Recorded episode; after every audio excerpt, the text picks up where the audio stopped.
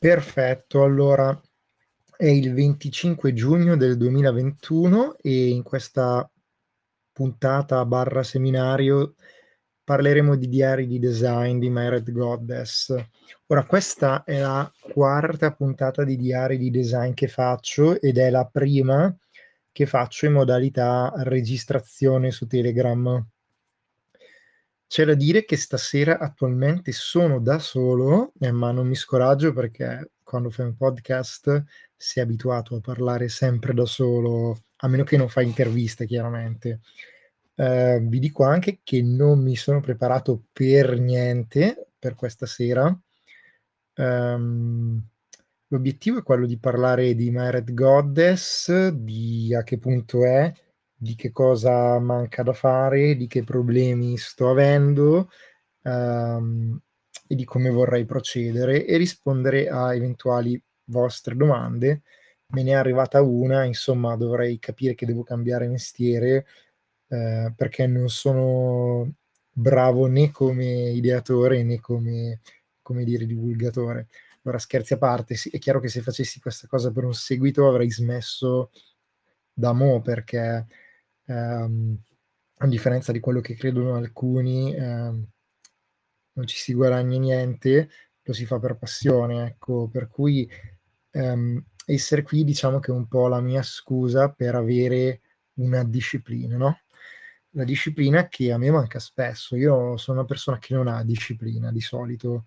Um, mi scoraggio facilmente, dico ma chi me lo fa fare e questo è un po' la radice magari del perché vedete poca roba mia pubblicata in maniera definitiva, non perché non abbia voglia di fare le cose, ma perché tendo ad essere poco costante, oppure molto, sco- molto costante, eh, se, se vogliamo dircela tutta, perché adesso io apro il sito di Myra God e Switch, um, cioè il sito, la pagina di Myra Goddess che è sul mio itch cioè geekonthewall.itch.io trovate tutti i progetti in ordine alfabetico.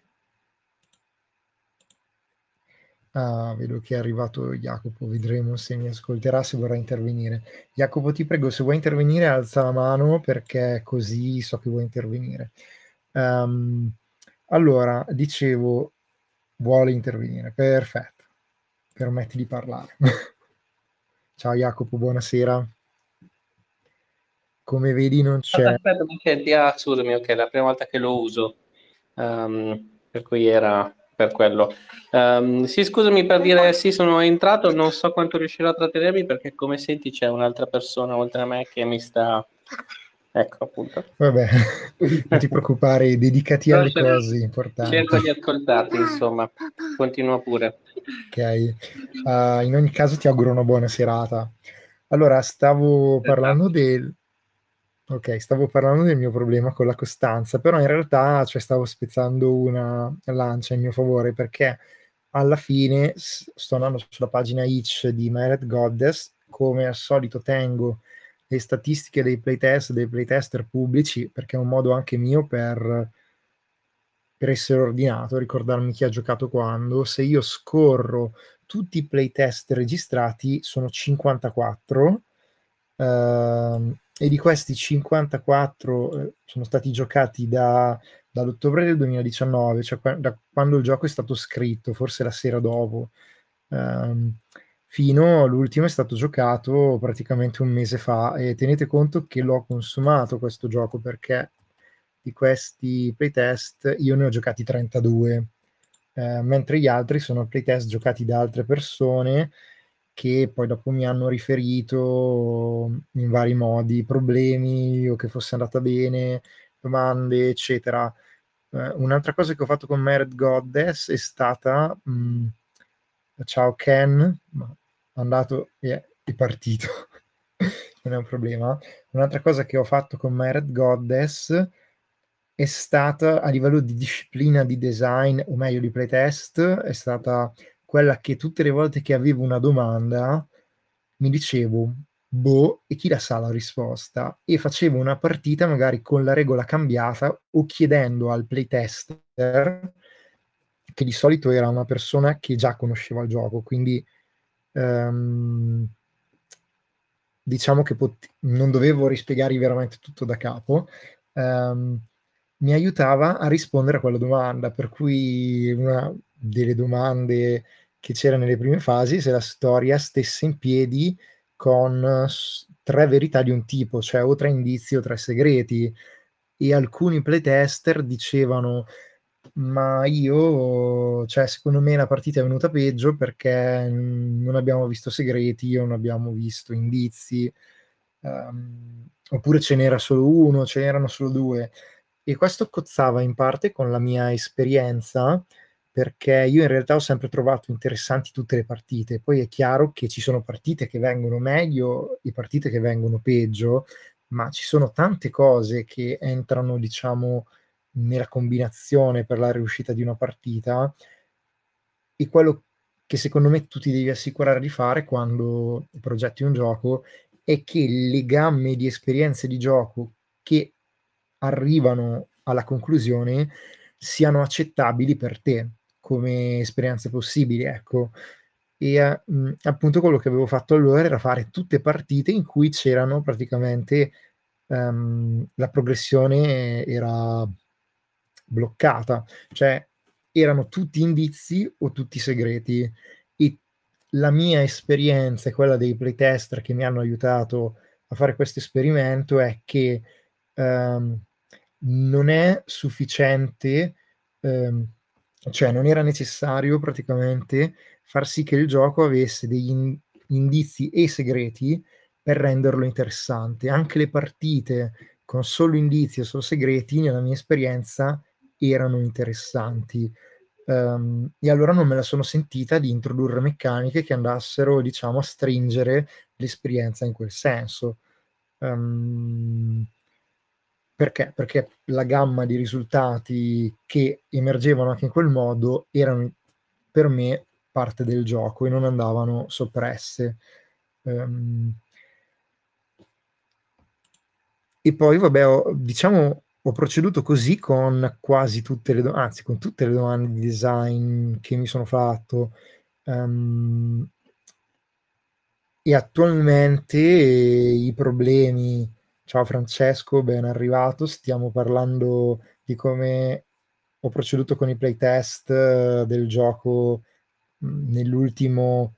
Allora, l'ho scritto ottobre del 2019, eh, quindi nell'ultimo anno e mezzo potremmo dire, sono pessimo a contare i mesi, però dai 10, eh, sì dai, anno e mezzo diciamo. Um, e a proposito, tu sei nuovo, nel senso che non hai mai partecipato. Se vuoi intervenire, basta che mi alzi la mano, io ti abilito a parlare e puoi intervenire. Ecco. Um, ovviamente siete, come dire, incentivati a farlo.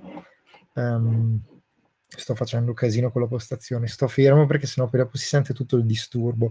Allora, um, diciamo che arrivati a questo punto, a livello di design, il gioco secondo me ha bisogno di tre grosse sgrossate.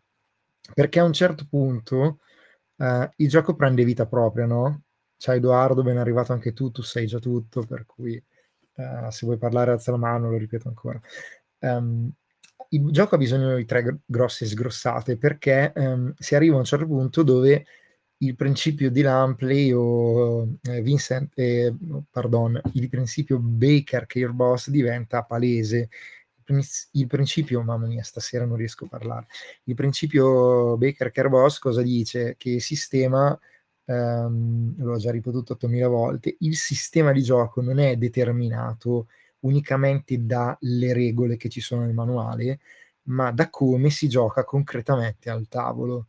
Quindi dopo che hai giocato 32 partite di Myred Goddess, um, ti accorgi che le cose che avevi scritto all'inizio o in una fase anche avanzata di playtest nel manuale forse non sono il modo migliore per spiegare come si gioca bene.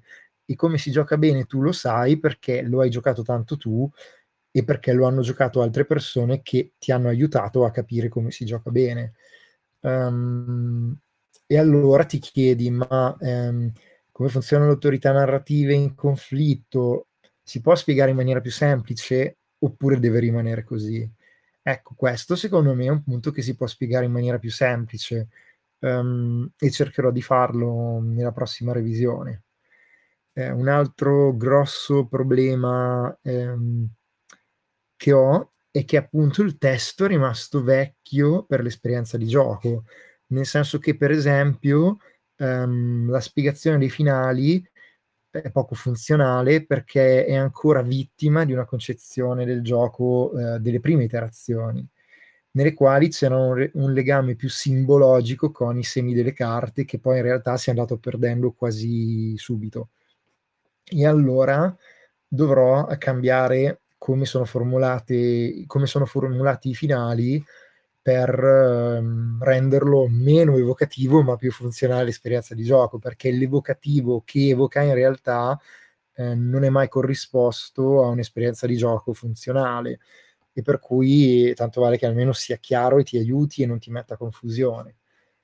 Infine, eh, l'ultimo grosso, insomma, questo in realtà non riguarda solo i finali, ci sono tutta una serie di parti del manuale che ehm, alla luce di 54 playtester, playtest, pardon, ehm, tu dici in realtà lo posso spiegare in maniera migliore, più funzionale e si vede ancora che qui non avevo ancora capito questa cosa e quindi se lo spiego così poi rischio di ehm, far prendere dei fischi, dei fischi per fiaschi ai giocatori eh, oppure sto tradendo una visione del gioco che oramai è vecchia anche per me. Questo è il secondo problema. Quindi, um, infine, il, um, il, ah, giusto, uh, per esempio, un, ora mi sono già perso, nel senso, rientra di sicuro in queste due prime categorie anche la fase iniziale del gioco. Per esempio, io all'inizio non volevo che i giocatori um, parlassero dell'ambientazione, ma mi sono reso conto che dopo che giochi tante partite è necessario parlare dell'ambientazione, per cui ho già in mente come superare anche questo problema. Dico fondamentalmente ai giocatori, eh, qui sono ancora un pochettino indeciso in realtà, dirò ai giocatori decidete un'ambientazione, un, un tempo e un luogo, oppure giocate nel Los Angeles degli anni 30, perché è un problema perché ho trovato anche dei giocatori che non se la immaginano la Los Angeles degli anni 30. Um, ehm, allora, a questo punto stavo pensando uh, di andare a ripescare anche soluzioni che sono già state testate e funzionano e che mi piacciono anche.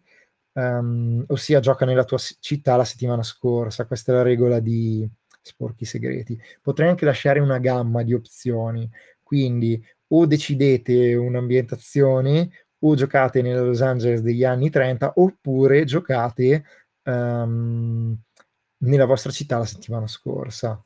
Um, e questo, vabbè, rientra nei primi due problemi. Il terzo problema attualmente non ha ancora una soluzione ed è un problema di design. Um, e il problema è che um, è capitata una partita, una sola, ma um, non si può non risolvere il problema, anche se capita in una sola partita. Cioè, puoi dire non lo risolvo solo se la colpa è dei giocatori. Cioè, i giocatori hanno fatto di tutto per fallire il gioco, quindi è chiaro che il problema non è nel gioco. Um, a quel punto ti puoi chiedere al massimo ma io posso spiegarlo meglio per evitare che loro vadano a finire in quella zona. Um, però non è questo il caso, non è colpa dei giocatori. Um, e quello che è successo è che in un playtest praticamente eh, i detective e la fan fatale arrivassero al muro contro muro. Eh, se non mi dici questo, io lascio il caso. Eh, la fan fatale non gliel'abbia detto, e per cui il gioco pam, entra in un limbo dove non sai più come andare avanti. Ora, in questo caso le soluzioni a mio avviso sono tre e io non ho ancora la soluzione a questo quesito. Eh, la prima è evitate di andarci, cioè preme- alcuni me l'hanno detto, eh, no, ma non dovrebbe succedere perché la premessa del gioco è chiaro, il detective vuole investigare, la fanfatallo vuole lì e quindi è responsabilità dei giocatori non andarci a finire. Eh, che sicuramente è vero in parte, però è anche un modo, cioè il modo più semplice per gestirla, cioè scarico la responsabilità sui giocatori, dico non fatelo e poi loro non lo fanno perché mi ascoltano. Um, Tuttavia c'è da dire che una cosa che eh, mi preoccupa è che i giocatori sono finiti in questa situazione forse in parte un po' per, eh, non lo so, um, non aver visto la soluzione, ma quando sei lì stai giocando non cerchi la soluzione. Ciao Francesco, sto parlando del problema che hai sollevato tu nei playtest. Um, in parte il problema è che se tu giochi naturalmente finisci in quella situazione uh, e allora dovrebbe esserci una soluzione, cioè non è che i giocatori sono stronzi e fanno di tutto per rompere il gioco, quindi se ci finiscono bisogna tirare fuori una soluzione a livello di design.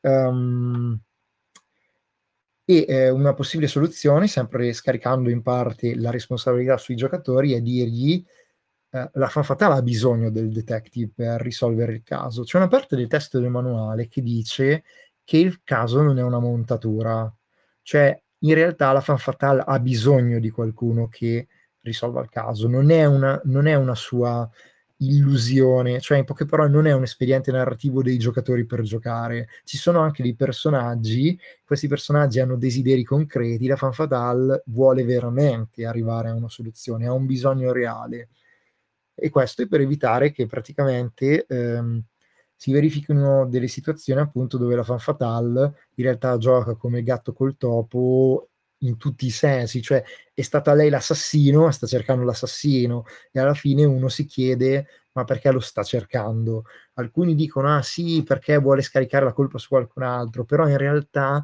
la mia esperienza è che se succede questo il gioco perde la sua magia, diventa una grande fregatura e non mi piace, quindi questa cosa non può succedere. Um, ed è per quello che c'è scritto che il caso non può essere una montatura. Eh, però la fa fatale ha bisogno del detective e lei ha il predominio sulla verità. In particolare lei, cioè chi gioca la fan fatale, il giocatore lei, ecco, perché io i giocatori li chiamo lui e lei, mentre i personaggi li chiamo il detective e la fan fatale, indipendentemente dal genere dei personaggi e dei giocatori. Um, chiaramente lui gioca il detective e lei gioca la fan fatale, giusto per chiarezza cristallina. Dicevo, la soluzione è, siccome lei ha il monopolio sulle verità, ossia deve dire la verità solo quando è sistema a dirglielo, cioè quando rivela una verità, ma in tutti gli altri casi è gli occhi, le orecchie, il naso, le mani del detective, cioè gli dice qual è la sua verità, il suo mondo, che sia vero o meno.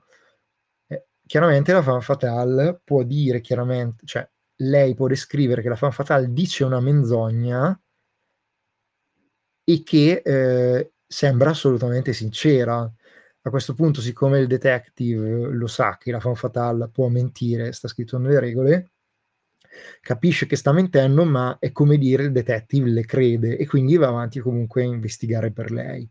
Secondariamente, uh, se eh, il detective mette al muro la fan fatale, dimmi questa cosa o me ne vado, la fan fatale può semplicemente dirgliela e la cosa si risolve lì.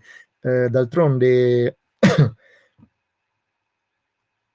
appunto perché lei potrebbe mentire o comunque sia tanto è possibile che segreti su di lei vengano fuori e il giocatore lei lo sa, è inutile tenere tutti questi gran segreti, anche se um, Fatal avrebbe tutte le ragioni per um, tenerlo nascosto, d'altronde forse ha più bisogno che qualcuno risolva per lei il caso.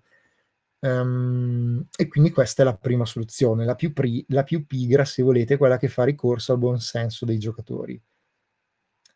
La seconda soluzione è la soluzione Trollbabe. Ok, tu molli il caso, eh, ma il mondo continua a venirti contro. Cioè, anche pur tu non investigando, saranno le verità a venire da te. Eh, semplicemente tu dirai cosa fa il tuo detective dopo, come conduce la sua vita normalmente e io, cioè lei, avrà la responsabilità di portare in gioco una verità. Ora, questa cosa non credo che funzioni bene in questo gioco perché mh, mm, devo ancora playtestarla, eh. così come anche l'altra. Um, non credo che funzioni bene perché eh, sì, Francesco vuole, sol- vuole parlare, ti do la parola. Prego Francesco. Ma era... Ok. Pure, um, e e ho sbagliato a cliccare, non volevo interromperti. Tranquillo. Ok, ok. Eh, comunque sia, se vuoi fare domande o portare la tua visione su questa cosa, cioè siamo qui apposta. È vero che queste puntate di diari di design sono più, diciamo, un monologo, cioè, tra virgolette, un monologo mio, però ehm, la dimensione seminariale vorrei che ci fosse comunque, ecco. Um, è chiaro che parlo di un mio gioco, di come lo sto portando avanti, sarò io che avrò più cose da dire, però non è per nulla scontato che sia l'unico io a dire cose interessanti, anzi. Um, dicevo, allora, eh, perché credo che non funz- potrebbe non funzionare bene in Married Goddess? Perché in realtà Married Goddess non è un gioco che si basa sul conflitto, cioè in Troll Babe è un gioco che si basa sul conflitto e il fatto che gli altri confliggano su di te perché tu non stai facendo quello che loro vogliono è una cosa perfettamente naturale nel flusso di gioco. Eh, in Married Goddess, secondo me, rischia di essere un po' una brutta forzatura per cui questa attualmente è delle tre la soluzione che preferisco di meno, anche se mi piacerebbe playtestarla. Um, come vi ho detto all'inizio, le ho playtestate un po' tutte alle soluzioni. Um, da ultimo, la terza è, um, va bene, il caso finisce, si va al confronto finale.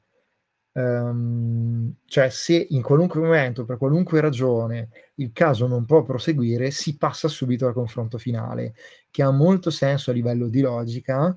Il limite che c'è in questa soluzione è mh, mm, che di fatto la scelta del detective è già sicura.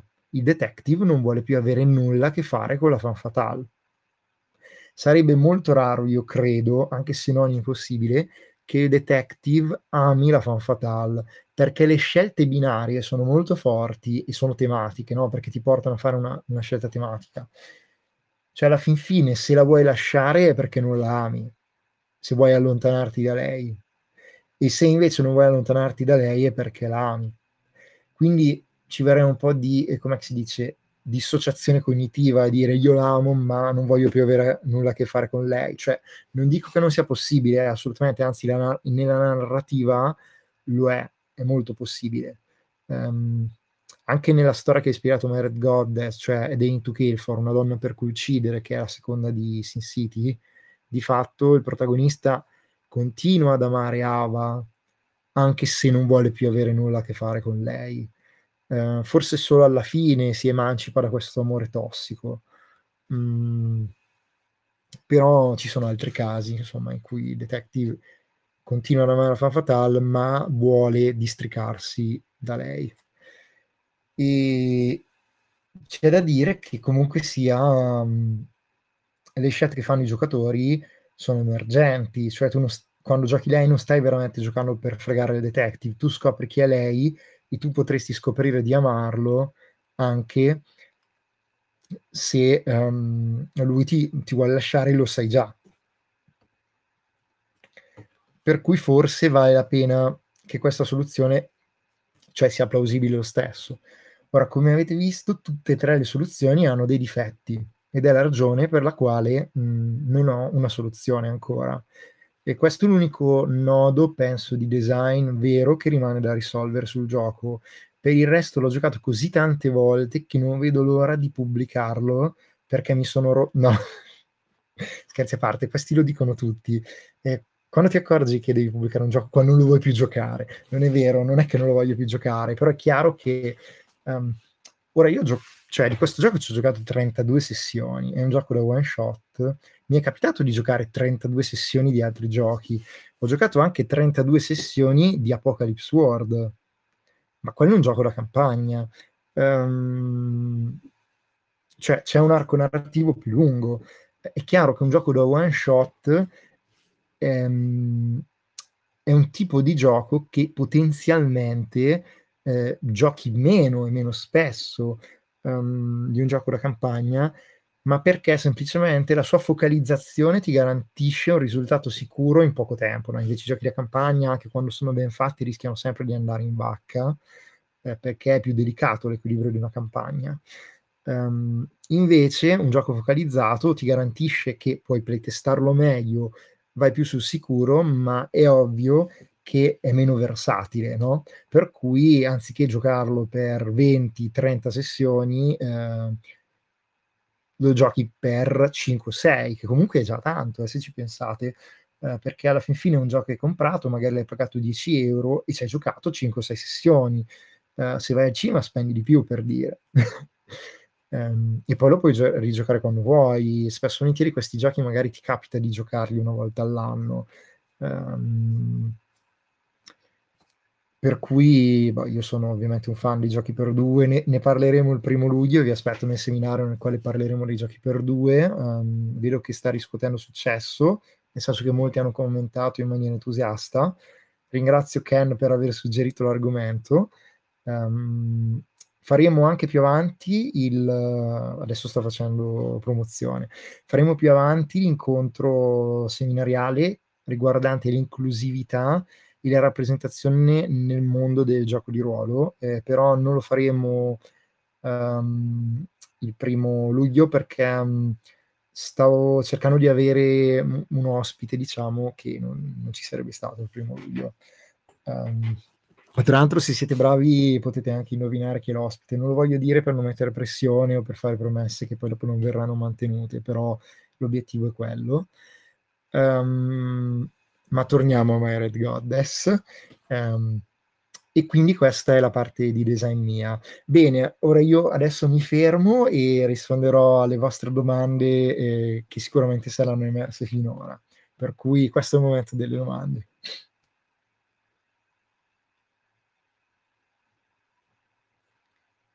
L'imbarazzante momento delle domande o delle considerazioni o delle osservazioni o se volete dirmi la vostra esperienza o qualcos'altro.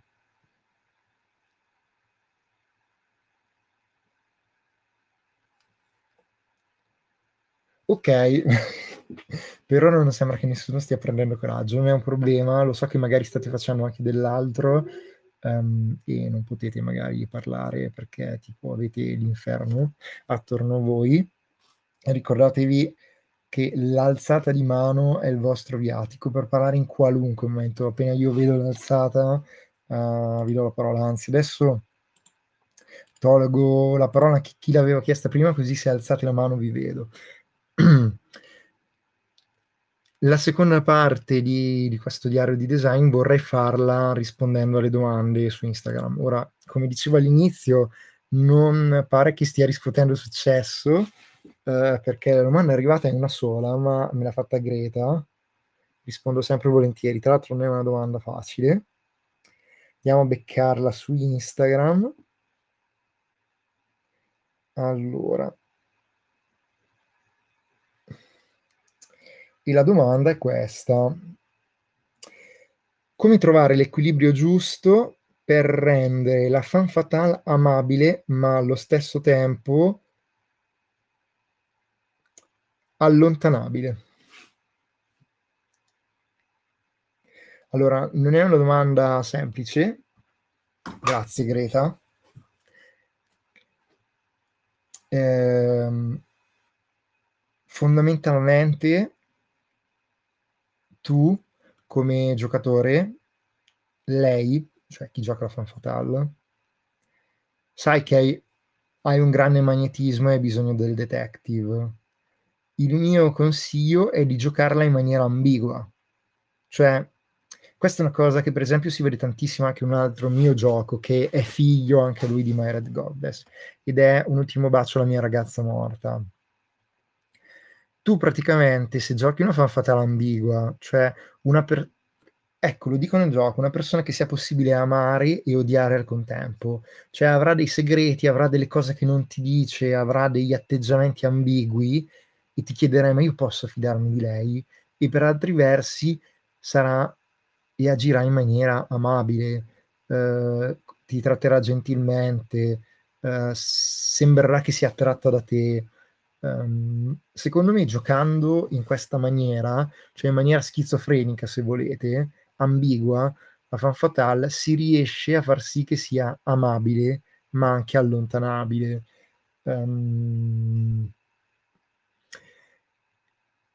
in ogni caso devo dire che nella mia esperienza, anche quando avevo a che fare o con una fan fatale o con un detective stronzo, oppure con un detective squisito e una fan fatale altrettanto squisita, difficilmente la partita perdeva di senso anche se tu potevi intuire che lei ti avrebbe amato o tentato di uccidere magari. Uh, per cui non so se anche se si fallisce questa cosa il gioco perde di senso. Ecco, io sare- tenderei a dire di no nella mia esperienza. Vale comunque la pena di giocarlo. Perché in realtà il gioco parla anche di che persone sono i personaggi e non solo se si amano. Uh, la cosa veramente brutta è quando il detective è un pezzo di merda, perché questa cosa l'ho detta tante volte. La fa fatale di fatto è in controllo tutto il gioco e, al, e la premessa è che la fan fatale ha controllo e il detective la ama.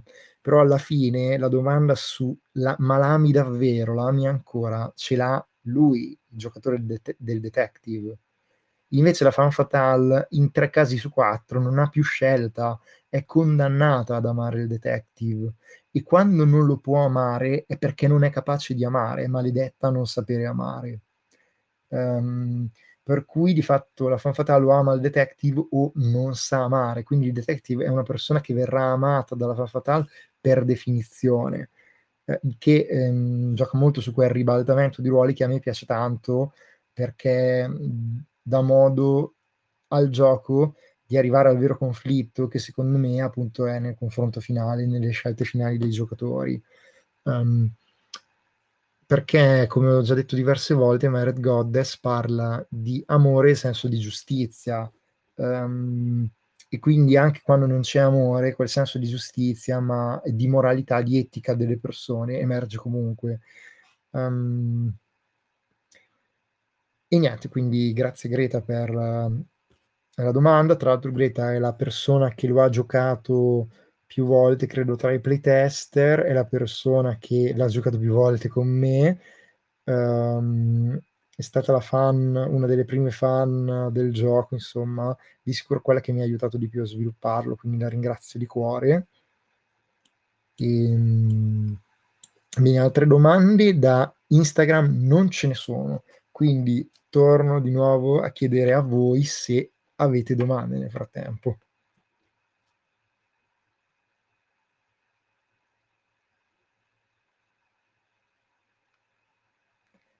Devo mettere tipo una di quelle musiche dei centralini, così tipo non c'è il silenzio che imbarazza sempre.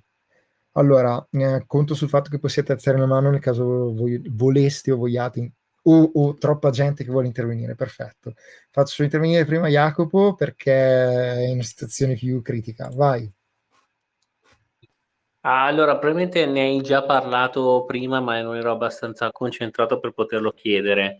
Però mh, mhmm, volevo chiederti come avevi se risolto o se, se, ammesso che tu l'abbia risolto non sia ancora lì sul piatto la possibilità che l'investigatore lasci l'indagine. ne ho parlato tantissimo prima. Allora, eh, lo so, mi immagino, perdono. Tranquillo, riassumo velocemente. Le ipotesi in campo sono tre. Ipotesi 1 è non fatelo, cioè avete m- molti modi per evitarlo, eh, non fatelo. Um, l'ipotesi 2 è se continua a giocare costi quel che costi um, il detective con il caso che gli sbatte contro, un po' tipo in Trollbane. Ipotesi 3 eh, si va subito al confronto finale. Tutte e tre hanno dei difetti. La prima è che sto praticamente delegando ai giocatori giocare bene un difetto del gioco.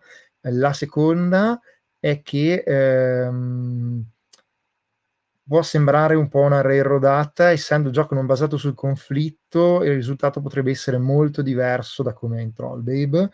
Uh, la terza uh, ha il difetto che la scelta del detective è, è telefonata. Um, sono stato bravo a riassumere.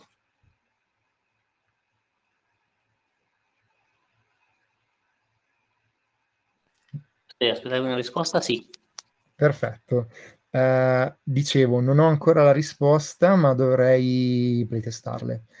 Um, uh, vuoi ribattere o dire qualcosa o do la parola a Francesco? No, lo sai che, mm, cioè, nel senso, mi, mi, mi piace parlarne, però mm, non mi piace nemmeno fi, finire con l'idea di uh, schiacciarti su, su un'ipotesi, cioè, di, di, finire con la, con la, mia idea di cosa dovrebbe essere, che invece dovrebbe essere una tua no, idea. Ma, ma dillo perché sono molto aperto, visto che non ho la soluzione in tasca e comunque sia quale che sia la strada, la testerò comunque um, dillo perché anche se tu mi dovessi dire fai così, poi dopo la testa non mi convince, non lo faccio. Sì, sì, sì, chiaro, chiaro, chiaro. Ma allora, mm, in passato ti avevo suggerito praticamente la prima ipotesi, uh, oddio, forse è più interessante la seconda ipotesi e più aderente a quello che è il vero e proprio, uh, soprattutto cinema hard-boiled con una persona, con un investigatore che comunque dovunque vada finisce sempre per avvicinarsi di più al centro della ragnatela. Mm, questa è una prospettiva interessante perché non ci avevo pensato, eh, ma una cosa che dicevo, ma mm, um, non è semplicemente un, cioè mi chiedevo, non è semplicemente un espediente narrativo che io Daniele sto dando ai giocatori per dire finite di giocare, ehm, non ci avevo pensato alla narrativa di genere e riferimenti, però in particolare sull'Arboy dai ragione. Um, ok, mm, ti ringrazio per lo spunto, ti ringrazio per lo spunto, di sicuro ci rifletto. Eh. Attualmente la mia, ehm, il mio pensiero critico a riguardo è appunto, e se non è forzato, però boh, mm, di sicuro si può testare e vedere qual è il risultato percepito. Um, ora passo a Francesco, ovviamente anche se volete parlare tra di voi non è un problema, anzi.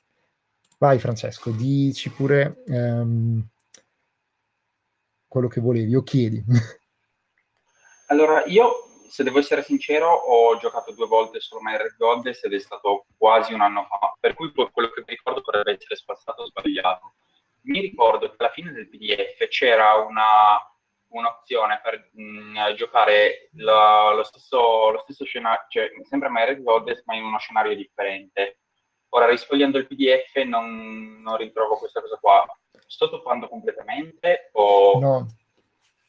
Allora, no, hai perfettamente ragione, solo che non è nel PDF del gioco, ma sono espansioni, e tra l'altro sono espansioni buttate fuori ad cazzum, per dirla alla latina. Allora, uno è My, Re- My Red Loch Ness, che è letteralmente l'ambientazione di Apocalypse World con uh, il regolamento di My Red Goddess. Um, lo trovi se vai sulla pagina Itch tra i download del gioco. Il secondo era, oddio, come si chiamava? Era quello eh, Lovecraftiano, mai, eh, cioè mia madre, non mi ricordo, insomma, è uno dei personaggi presi dal, dai miti di Cthulhu. Ci ho giocato una sola partita ed è, mi è piaciuto un sacco in realtà. Mm, è Married Goddess con temi Lovecraftiani.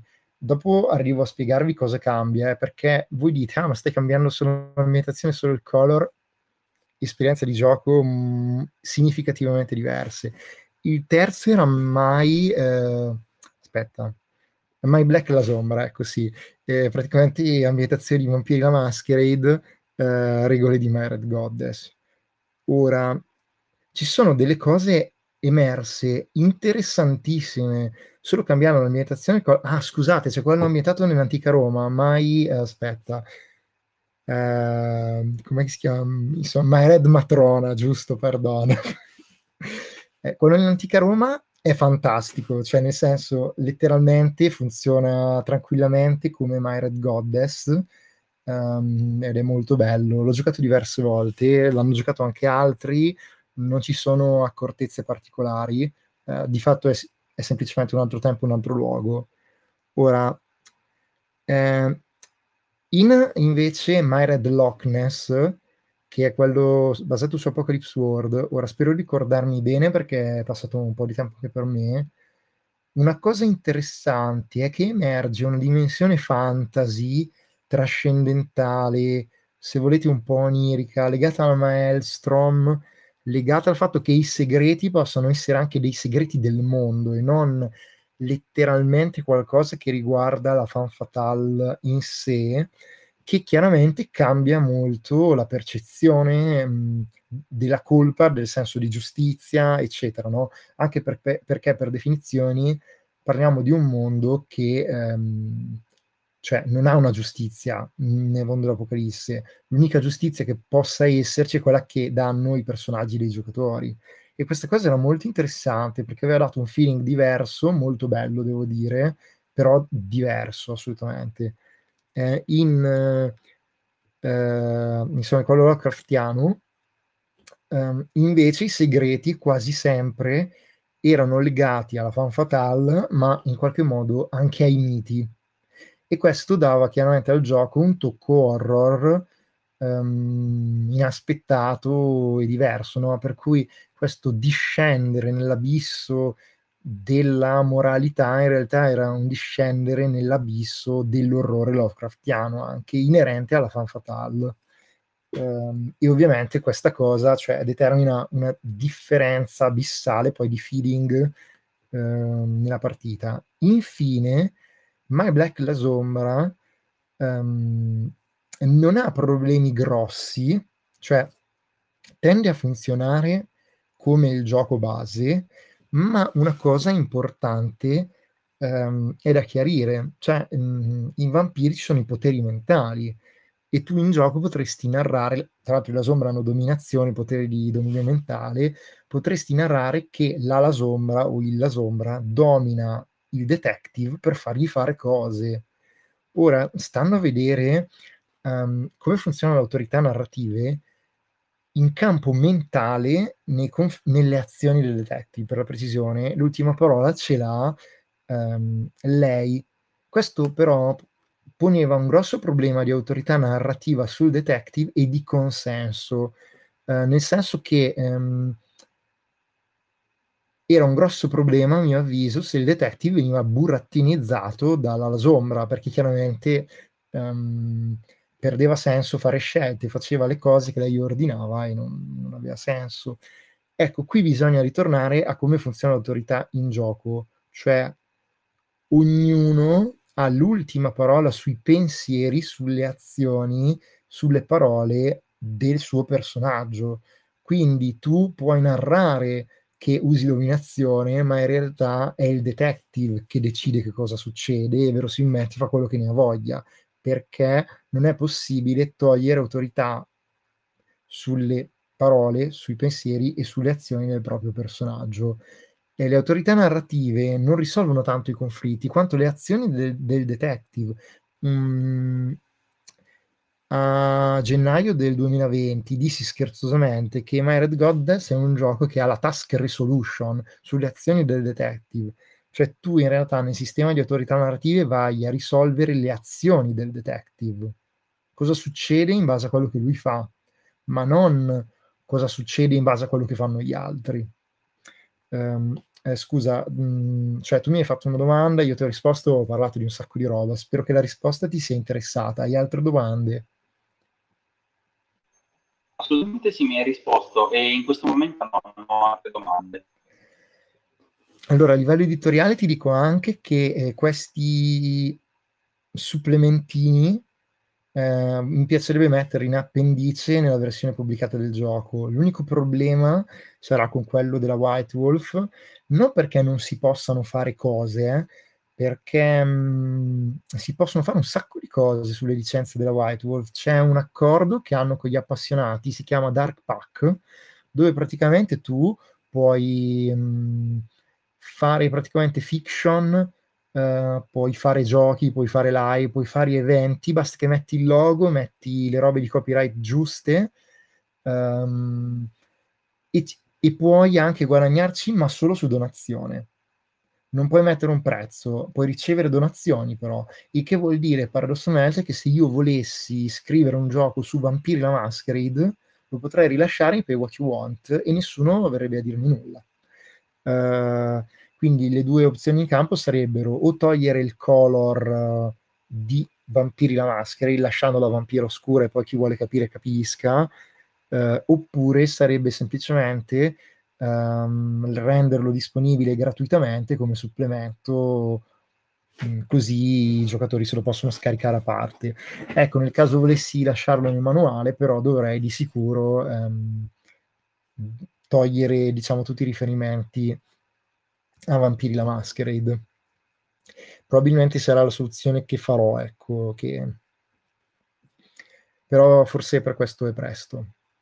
Però comunque se adesso noi ci avvieremmo a parlare dell'ultima parte, cioè la parte editoriale barra di produzione del gioco, ossia cosa devo fare per pubblicarlo. Um, per cui vi chiedo ancora se avete altre domande su questa parte qui di cui abbiamo discusso, varie considerazioni, se no passo a parlare di quella di produzione eh, del gioco.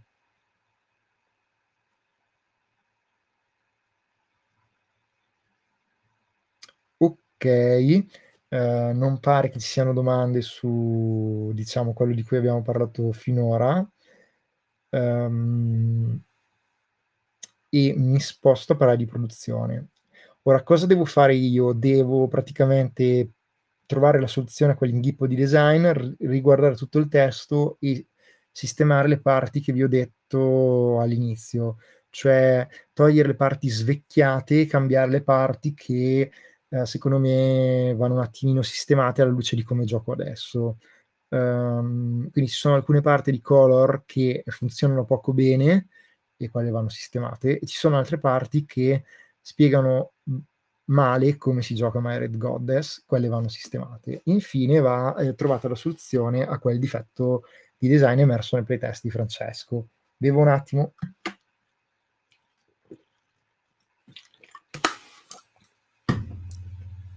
Quindi una parte di scrittura è da finire eh, insieme agli altri playtest.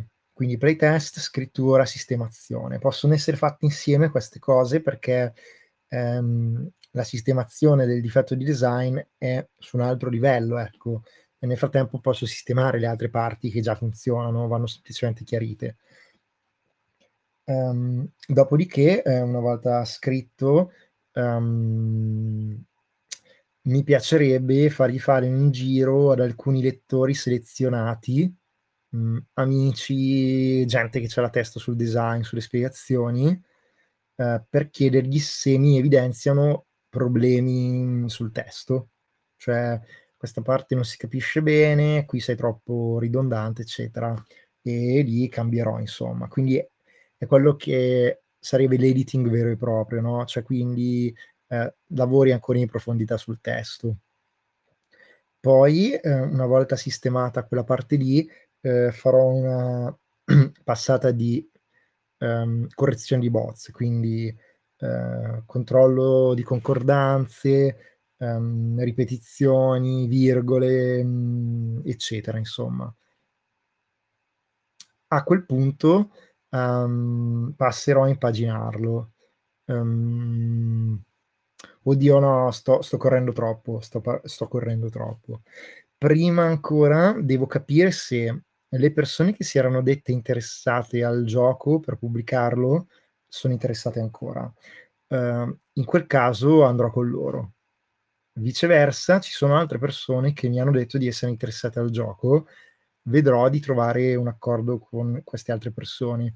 Ora, voi lo sapete che io sono un po' una bestia strana, nel senso che a me piace autoprodurmi, però um, ho anche dei legami di amicizia e, mhmm, e, mi piace fare cose in maniera diversa, cioè non mi dispiace dire questa cosa la faccio così, quest'altra la faccio così, quest'altra la faccio così.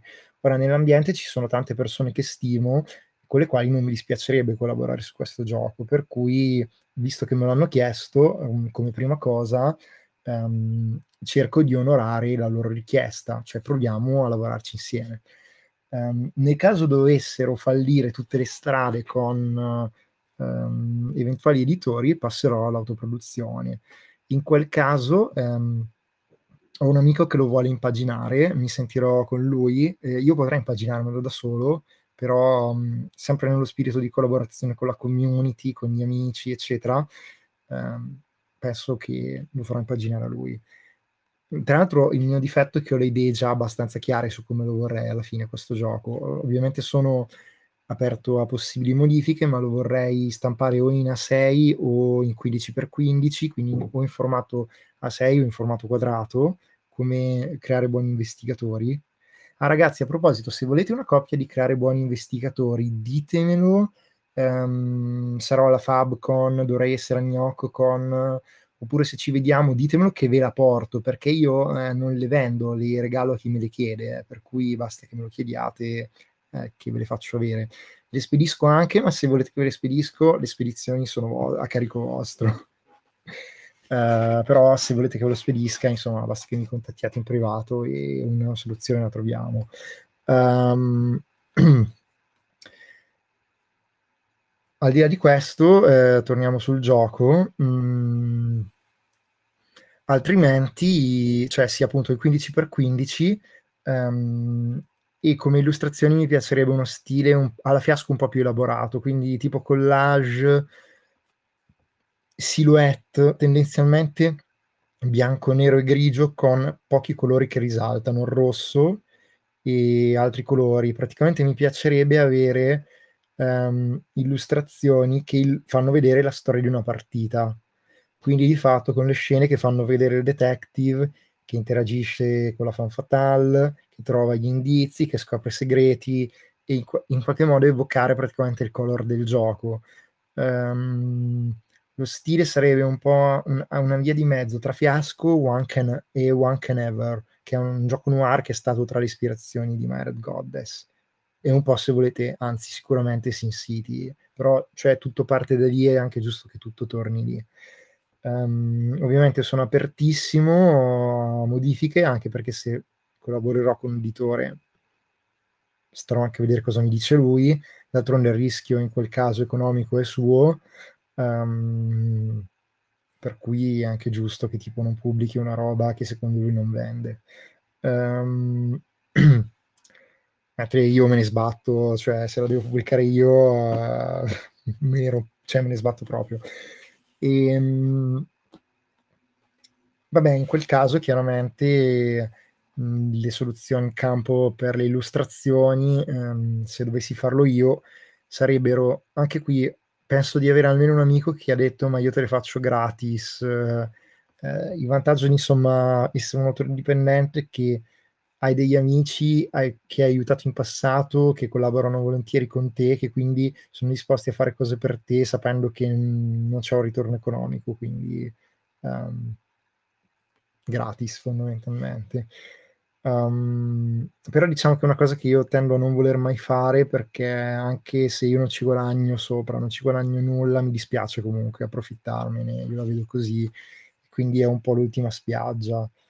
Um, se no c'è Fever, um, però in questi, in, cioè Fever, vai su Fever e con poche decine di euro ti compri un'illustrazione decente. Um, in questo periodo però non sono in condizioni di anticipare spese né di illustrazioni né di, um, né di stampa, che sono le uniche che dovrei comunque affrontare in ogni caso, perché vabbè, l'editing, l'impaginazione, quello non lo pago a prescindere.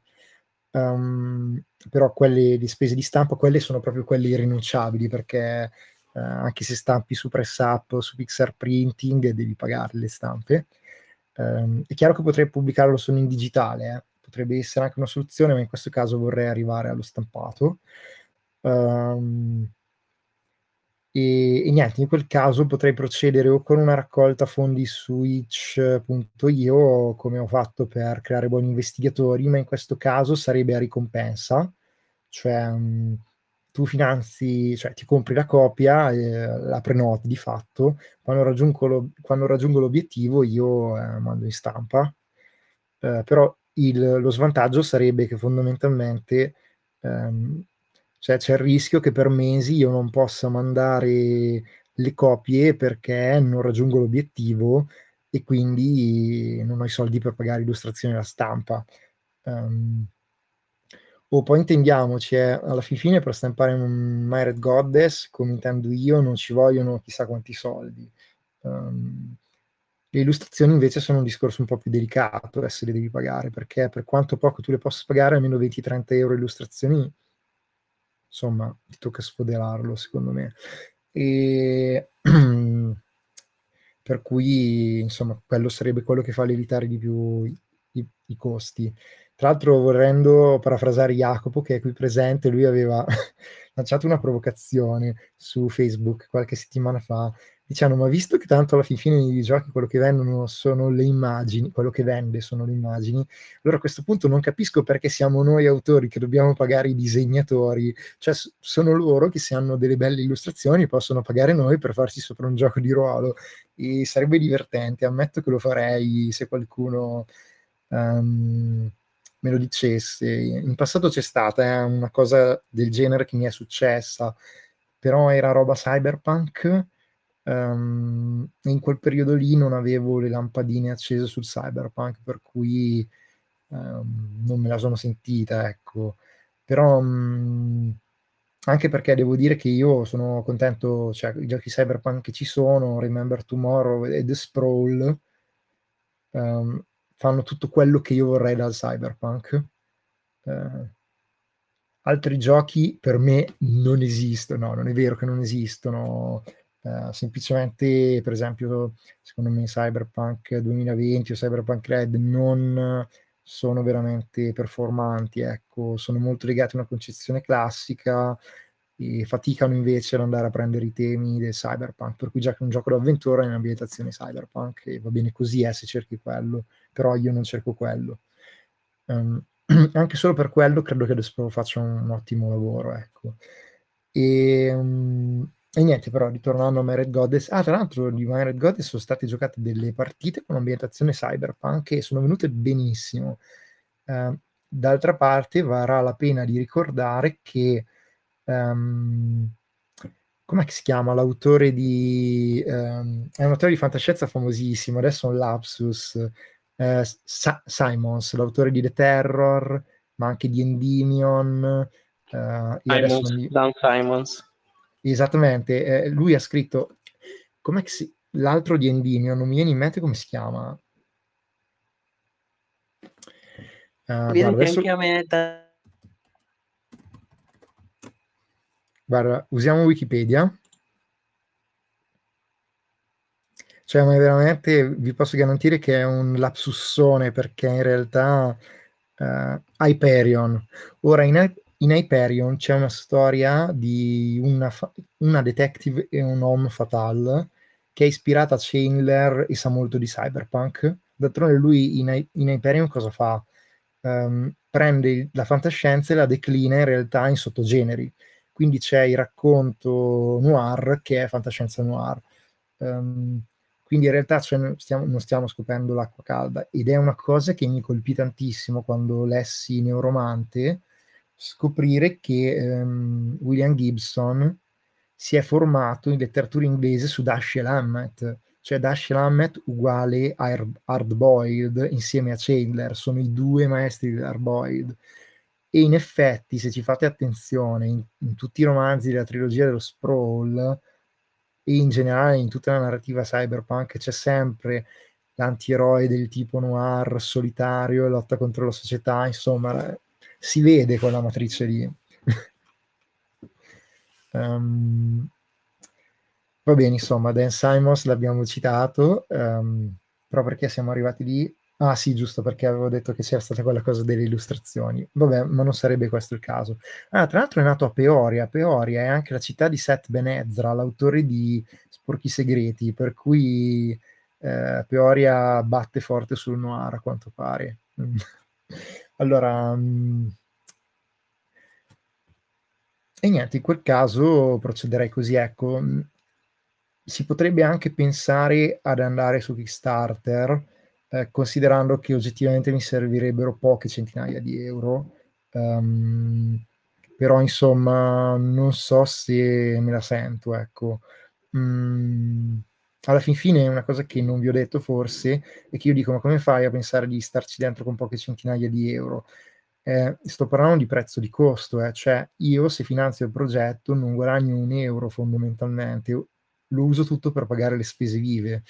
Um, poi è ovvio che mi rimangono, nel caso riesca a stamparne to, 100-150 copie, mi rimangono, non so, ok, magari i finanziatori saranno 30 to, ehm, loro finanziano la stampa di tutte le copie, per cui poi dopo io eventualmente vendendo le altre è ovvio che qualcosa ce la guadagno, ecco, però eh, il mio obiettivo non è quello ehm, di diventarci ricco, eh, perché se pensate che tra l'altro non andrà in distribuzione se mi autoproduco, ma le, le, le venderei io a mano Switch. Switch c'è la possibilità di vendere copie fisiche, eh? quindi si può fare tutto. Uh, vabbè, comunque questa sarebbe l'ultima spiaggia, perché prima vorrei provare a pubblicarlo con amici editori. Um, per esempio, su Un ultimo bacio, la mia ragazza morta, eh, non so se c'è tutto questo interesse da parte di editori e lì non avrei problemi a autoprodurmelo, però siccome c'è gente che mi ha proprio detto mi piacerebbe fare qualcosa assieme, prima di chiaramente di andare per i cazzi miei, anche perché non vorrei che si offendessero, eh, provo a sentire se gli interessa, ecco. Eh, questo però non, un ultimo bacio alla mia ragazza morta, che comunque sia altri problemi che vanno sistemati, magari ne parliamo in un altro diario di design. Eh, ora, bene, sono qui per rispondere alle vostre domande o a sentire le vostre considerazioni.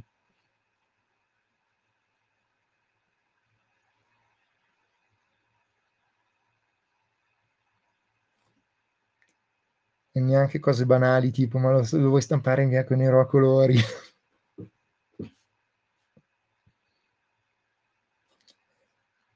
ok, pare che ci sia molta calma.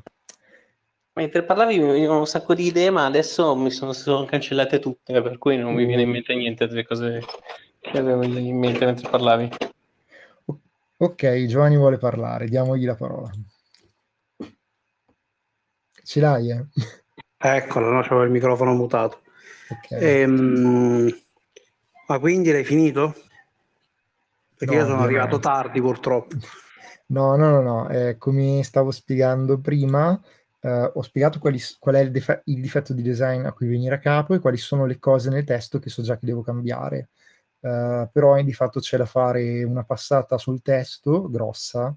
Oddio, io dico grossa perché in realtà secondo me ogni volta che cambi il gameplay eh, la tua modifica è grossa. Cioè se um, come è scritto il gioco poi ti cambia come lo giochi, per me è una modifica grossa, cioè sta cambiando il gioco letteralmente.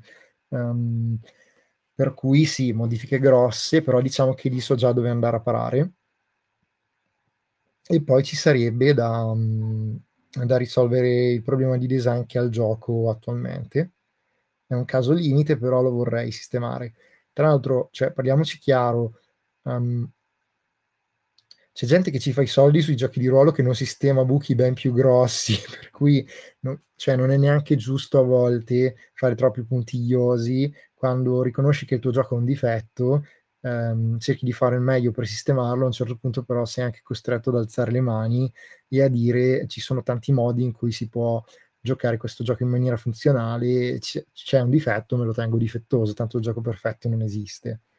Um, tra l'altro ogni volta che scrivi un gioco... il modo in cui giocarlo, per cui non sarà mai difettoso e per cui se lo giochi nel modo che uno è scritto rimane difettoso. Allora, hai assolutamente ragione Giovanni, però se ci pensi la soluzione di design, cioè è l'ultima pezza, cioè sei tu che stai dicendo ai giocatori vi prego non giocatelo così, uh, mentre va benissimo, io ritengo più elegante se hai delle soluzioni più meccaniche che non siano appellarsi al buon cuore dei giocatori e al loro buon senso. Ecco. Però non è buon senso, scusa, se nel manuale c'è scritto che regola che tu il gioco lo devi giocare in un certo modo, e tu lo giochi in un modo diverso, mi sembra che proprio rompere le regole. Sì, lo so, però mh, cioè, è una soluzione molto semplice in, dal, dal, lato designer che mi stona. Io ho molto il gusto perché il gioco debba essere elegante e se mi stona vuol dire che io non lo percepisco come elegante, per cui prima di ricorrere a quella soluzione provo a vedere se le altre funzionano meglio. Pur, eh nel, nel, mettere la pezza su quella poi non ne trovi altre tre perché magari causi altri problemi. Ah, questo è vero, ma tu lo sai che quando si mette una pezza poi va playtestata, se no... cioè... Esatto, invalidi playtest e devi rifarli da capo e, e non è facile, quindi cioè, boh, devi cercare di trovare una soluzione che sia fattibile, se no non finisci mai. hai ragione, mm, tu hai detto una cosa molto saggia, però c'è anche da dire una cosa, che ehm, quando hai una falla così limitata, in realtà ti basta fare dei playtest che vadano a testare quella parte del gioco. Eh, per cui una volta che tu vedi e stressi quella parte del gioco e vedi che sta in piedi, puoi anche non metterti a ridiscutere tutto. Questo sì, eh, ma non so quale sia la falla, per cui alla fine non so, magari sì. è una cosa piccola. Ma è semplicemente che mh, mm, è semplicemente, vabbè, adesso chi sentirà puntata la prima volta, la, questa spiegazione se la becca tre volte, ma non è un problema. Uh, è semplicemente che è possibile che il detective o la fan fatale arrivino a un muro contro muro e che quindi il caso non abbia più senso di proseguire perché il detective dice non voglio più investigare e la fan fatale dice non ti voglio più. E non potrebbe essere uno dei finali? Uh, sì, però poi dopo in realtà mi va, in, um, mi va, a rompere proprio la risoluzione finale che è il vero cuore del gioco, perché la, cioè, per me potrebbe essere uno dei finali, però dovrebbe passare comunque per uh, la risoluzione finale, il confronto finale, pardon, che è la terza soluzione in campo per risolvere questa falla di gioco. Um, eh, però mi sembra la soluzione più elegante sia proprio quella, cioè secondo me ci può stare che due arrivino a muro ma tu non hai sentito le altre due soluzioni. per cui magari a volte ti capi di sentire le altre due e dici, ah, ma queste sono più eleganti. E... Ok, vabbè, adesso non te le faccio ripetere, dai. No, tranquillo. eh, e, um, Vabbè, una è dire non fatelo, quella che dicevi tu all'inizio, cioè ti spiego come si gioca e non si gioca così, e la, ter- e la seconda è il caso avanti lo stesso, semplicemente il caso che ti viene contro anche se tu non stai cercando la soluzione. Un po' tipo in Troll Babe. Sì, sì, ho capito cosa vuoi dire, ma comunque no, in questo caso non ti consiglio di prendere la prima. Perché secondo me questa cosa si può pure esplorare, cioè il fatto che sia arrivato davanti a un muro è un'opportunità non la vedo come una... Allora il tuo consiglio in realtà è usa la terza.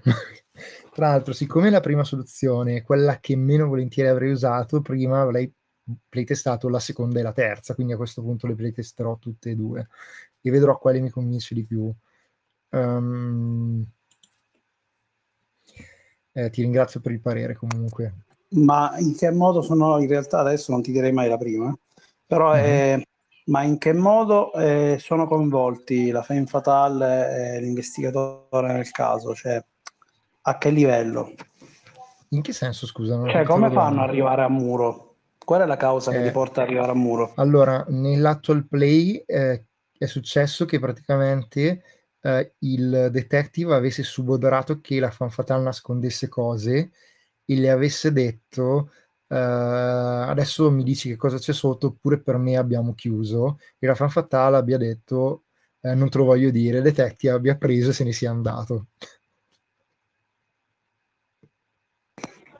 Ok, ok, però questa devi, lo devi gestire, non puoi non gestirla. Eh, hai capito, hai capito. Non, non posso... No, no, non è proprio possibile. Prima è successa una sola volta in tutti i playtest, ma eh, non però può succedere. Esatto, eh, mi, mi, rendo conto che può succedere. Cioè, Perché soprattutto ne... capisco se veramente ti è sfuggita. In tutti i playtest non ti è mai successa. Ma se anche in un solo playtest succede una roba che potenzialmente rompe il gioco, devi risolverla in qualche modo. Allora, in questo caso è un caso non gestito perché la possibilità che i due non riescano più a trovare accordo di comunicazione è già un caso non gestito di base. Se tu provi a fare uno ah. schema con i due ruoli, ti viene fuori. Vabbè, però, però tu, cioè, in questo caso è diegetico, però i personaggi hanno delle buone ragioni per fare quello che stanno facendo, non sono i giocatori che stanno facendo gli stronzi. Eh, lo capisco, però quando praticamente tu giochi, poi per come evolve e siccome i tuoi giochi sono estremamente emergenti tu sai mhm. benissimo che può cambiare totalmente, cioè quello che ti sembra che è spinto perché meccanicamente è spinto in qualche modo a, ad avere le buone ragioni per andare avanti nel caso, può completamente cambiare perché emerge qualcos'altro. E questo è assolutamente vero. Um, è assolutamente vero. E mi piace anche che sia così. Sì, no, ma io per dirti in alcuni miei giochi ci sono i casi di parità, tu dici quando succederà mai il caso di parità in alcune scelte che bisogna prendere. Dico, guarda, nei playtest non è mai successo, però prima o poi potrà succedere perché per quello che emerge finirà in questo caso di verità, però io l'ho comunque gestito subito perché ho detto ci manca, cioè succederà prima o poi. Guarda, a me quando succede veramente mi, mi, cascano le palle. Io spesso e volentieri trovo dei giochi che hanno dei casi di parità dove nel manuale non c'è scritto che cosa succede in caso di parità. Io dico, ma sta gente, cioè se le fa le domande quando scrive le regole. Cioè, perché ok, beccare un'interazione di nicchia del gioco che si verifica solo in alcuni casi, ma se hai un punteggio che può andare in parità, cioè devi porti il problema di come rompi il pareggio, perché se no è un grosso buco di design. Cioè, un'altra cosa che mi dà da pensare sono quelli che scrivono se il risultato è minore e poi se il risultato è maggiore oppure se è un successo. Porca miseria, scrivi se il risultato è maggiore o uguale o se è minore o uguale, perché cioè, questa roba è importante saperla, se no non è chiara la regola. Vabbè. No, sono, sono, d'accordo, ma poi ci sono proprio dei casi in cui i giochi, i casi di parità ci sono, siccome però non li hanno mai visti, diciamo, a livello di playtest, l'hanno lasciati tolti, capito? Tanto eh... non succede mai, può succedere... E invece dopo succede, perché tu magari nella una partita che vai a fare ti succede, rimani appeso, non sai se è finito positivo, cioè magari finisci il gioco, non sai se, se l'esito finale di tutto quello che hai giocato era positivo o negativo, rimani allora, là appeso. Tutti i problemi che puoi prevedere devono essere risolti. Cioè io sono di questo parere, o li prevedi o si verificano, tu li devi risolvere. Um, se non li risolvi o perché li hai previsti ma non li vuoi risolvere, o perché sono verificati e non li hai voluti risolvere, tu sei in torto come design. D'altronde... Sono pienamente d'accordo. Eh, cioè, no, comunque ritorni allacciandoci al, al, gioco, eccetera, no, questa la devi gestire. Eh, sì. Devi trovare un modo per gestirla e che rientri poi nel, nel gioco, perché sennò sarebbe veramente un caso non gestito, anche se raro e probabilmente ti risuccederà una volta altre, dopo altre 100 pretest, però secondo me eh, va provato. Guarda, sono pienamente d'accordo con te e, e in effetti ti confermo che verrà gestito. Quanto tempo ci metterai a fare questa nuova modifica? Ah, non lo so, dipende da quanto mi prenderò bene con il gioco. non eh, ci lavoro quando posso. Poi in realtà una cosa che noto è che quando ritorno su un gioco di solito mi riprende la voglia di starci sopra, eh. Mm, per cui mh, uh, vol- insomma, Faccio una domanda, quanti, quanti giochi stai portando avanti contemporaneamente? Allora tanti, però in realtà in questo periodo non sto facendo veramente sviluppo. Um, sono un po' in pausa, diciamo, ecco. E una delle ragioni per cui sto facendo queste cose è proprio anche tornare a, ri- a ridiscutere anche con me dei miei giochi proprio per um, dire va bene, cominciamo a lavorarci di nuovo per finirli. Bene, vabbè. Um, tanto lo sai che la cosa fondamentale per me è giocarli, siccome um, cioè, oggettivamente io li gioco i miei giochi, non tutti, è chiaro perché sono tanti, ehm, però fin, fin, quanto vedo che riesco a giocarli, almeno mi sembra di aver buttato via il mio tempo. Come, come dicevo um, prima, cioè io di My Red Goddess ne ho giocate 32 partite, sono tantissime. Uh, in ogni caso, anche se non dovessi mai Tante, sistemarlo, uh, il, il, mio l'ho già portato a casa da My Red Goddess, la cosa importante per me, cioè avere un gioco che mi dia un'esperienza. E poi è chiaro che voglio anche pubblicarlo, eh, non è che me ne freghi totalmente. Um, semplicemente lo faccio, 32. diciamo... Scusa? Sì, sì, ma 32 partite in un gioco da due è veramente, sono veramente tante. Secondo te quanti dovrebbero essere i playtest eh, per un gio- che un gioco da due fa l'autore, cioè, pardon, solo l'autore? Eh, allora, siccome adesso ne sto sviluppando anch'io uno da due, eh, purtroppo i playtest vanno fatti, oggi sono al quarto, eh, da due ore e mezza tra l'altro ogni, ogni mm-hmm. sessione. E non lo so perché fin quando non mi accorgo che le meccaniche vanno in un certo modo, io continuo a pretestare ovviamente. Eh, hai detto una cosa Adesso saggia. E eh, quindi quando mi accorgo che il gioco va, inizia ad andare nella direzione che voglio io, poi lo do agli altri, mm-hmm. perché non posso pretestare solo io, se no impazzisco. Eh, esatto, ma a parte quindi... che poi dopo non, non, noteresti alcuni difetti che emergono solo quando giocano gli altri.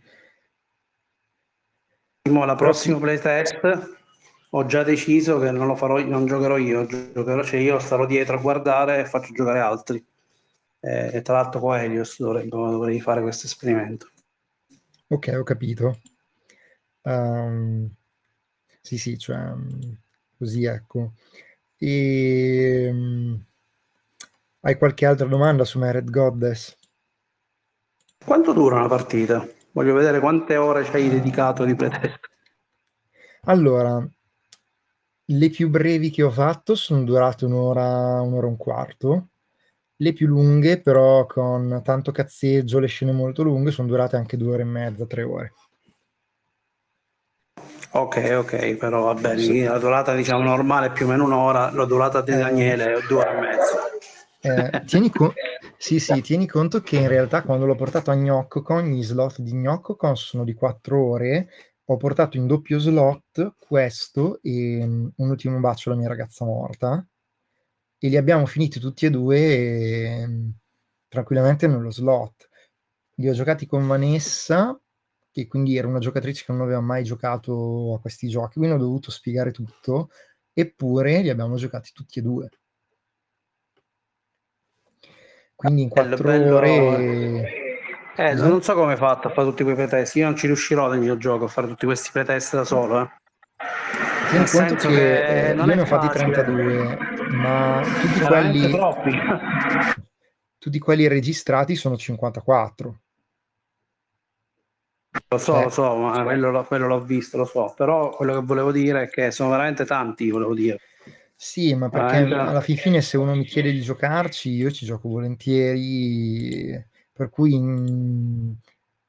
e quando ci gioco insomma sto attento a vedere cosa succede per cui tengo le antenne alte ecco. Per me tutte le partite sono dei continui playtest anche quando il gioco è già pubblicato.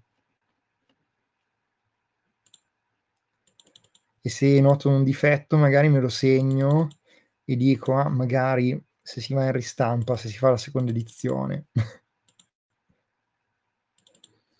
E, ehm, Okay. Ci riesco. Io, io, di solito te lo dico, il mio metodo principale per arrivare prima a fare i pretest è che schematizzo molto prima. Io lavoro molto molto prima in fase di, pro- di progettazione, la sessione io la provo 3000 volte, ma la provo meccanicamente, diciamo, non riesco ovviamente a, a testare quello che emerge, quello è tutto da vedere. Però la eh, testo mm. proprio, come facessi sto, sto, molto tempo a lavorare su quello e poi di solito quando faccio i playtest ho dei punti che mi rimangono chiaramente oscuri, ci sono delle cose che poi magari in base a quello che emerge, la sensazione che prova il giocatore, magari si rompono perché ovviamente non, non potevi mai immaginare una reazione in quel modo. Però di solito dopo tre o quattro playtest di fila che faccio dello stesso motore, nonostante questo per esempio che sto prestando adesso è completamente nuovo per me, eh, inizia già a girare. Cioè io già oggi ho giocato con Leonardo Lucci e non ho dovuto ho seguito il manuale alla lettera perché proprio ho riprestato il manuale ovviamente non ho dovuto fare modifiche o penso modi- pensato modifiche nuove da fare cioè gira però um... molto, ti ripeto, io faccio un sacco di lavoro schematico, ci lavoro tanto sul, sullo schema, faccio schema, provo, poi penso, ma se questo qua inizia a fare in questo modo cosa succederebbe? E, e in quel modo le meccaniche di solito diventano fluide. Allora io mi, mi, incarto di solito, poi tieni conto una cosa, tu tendi a fare giochi che sono più meccanici rispetto ai miei e quando fai dei giochi meccanici eh, è ovvio che devi pretestare anche quelle cose lì eh, I miei giochi invece sono relativamente poco meccanici, ma eh, hanno tante interazioni sociali, diciamo, emergenti, per cui la parte viva poi dopo la devi playtestare, punto. Eh. La va playtestata sempre, poi sto gioco che sto parlando in realtà è molto freeform, quindi è molto emergente, come hai detto tu, per cui ha lo stesso eh, problema. Sì. C'ha anche delle, c'ha delle meccaniche, dei paletti ovviamente che io utilizzo, ma è strano, è proprio strano anche meccanicamente. Però diciamo che di base inizi a andare dove deve andare, insomma. Poi eh, sì. vedo, non è che questa sarà l'ultima versione, quando arriverò alla fine sicuramente l'avrò modificato altre 30 volte, insomma. Però io non ci riuscirei a fare 32 playtest del mio gioco, per dirti, questo no ti dico, um, è che anche io mi rompo i coglioni a volte, cioè, um, dico, ma vabbè, adesso ho scritto strobe, però voglio vedere come funziona. Allora lo si gioca e cioè, mi è più utile anche a me, ecco, cominciare a giocarlo.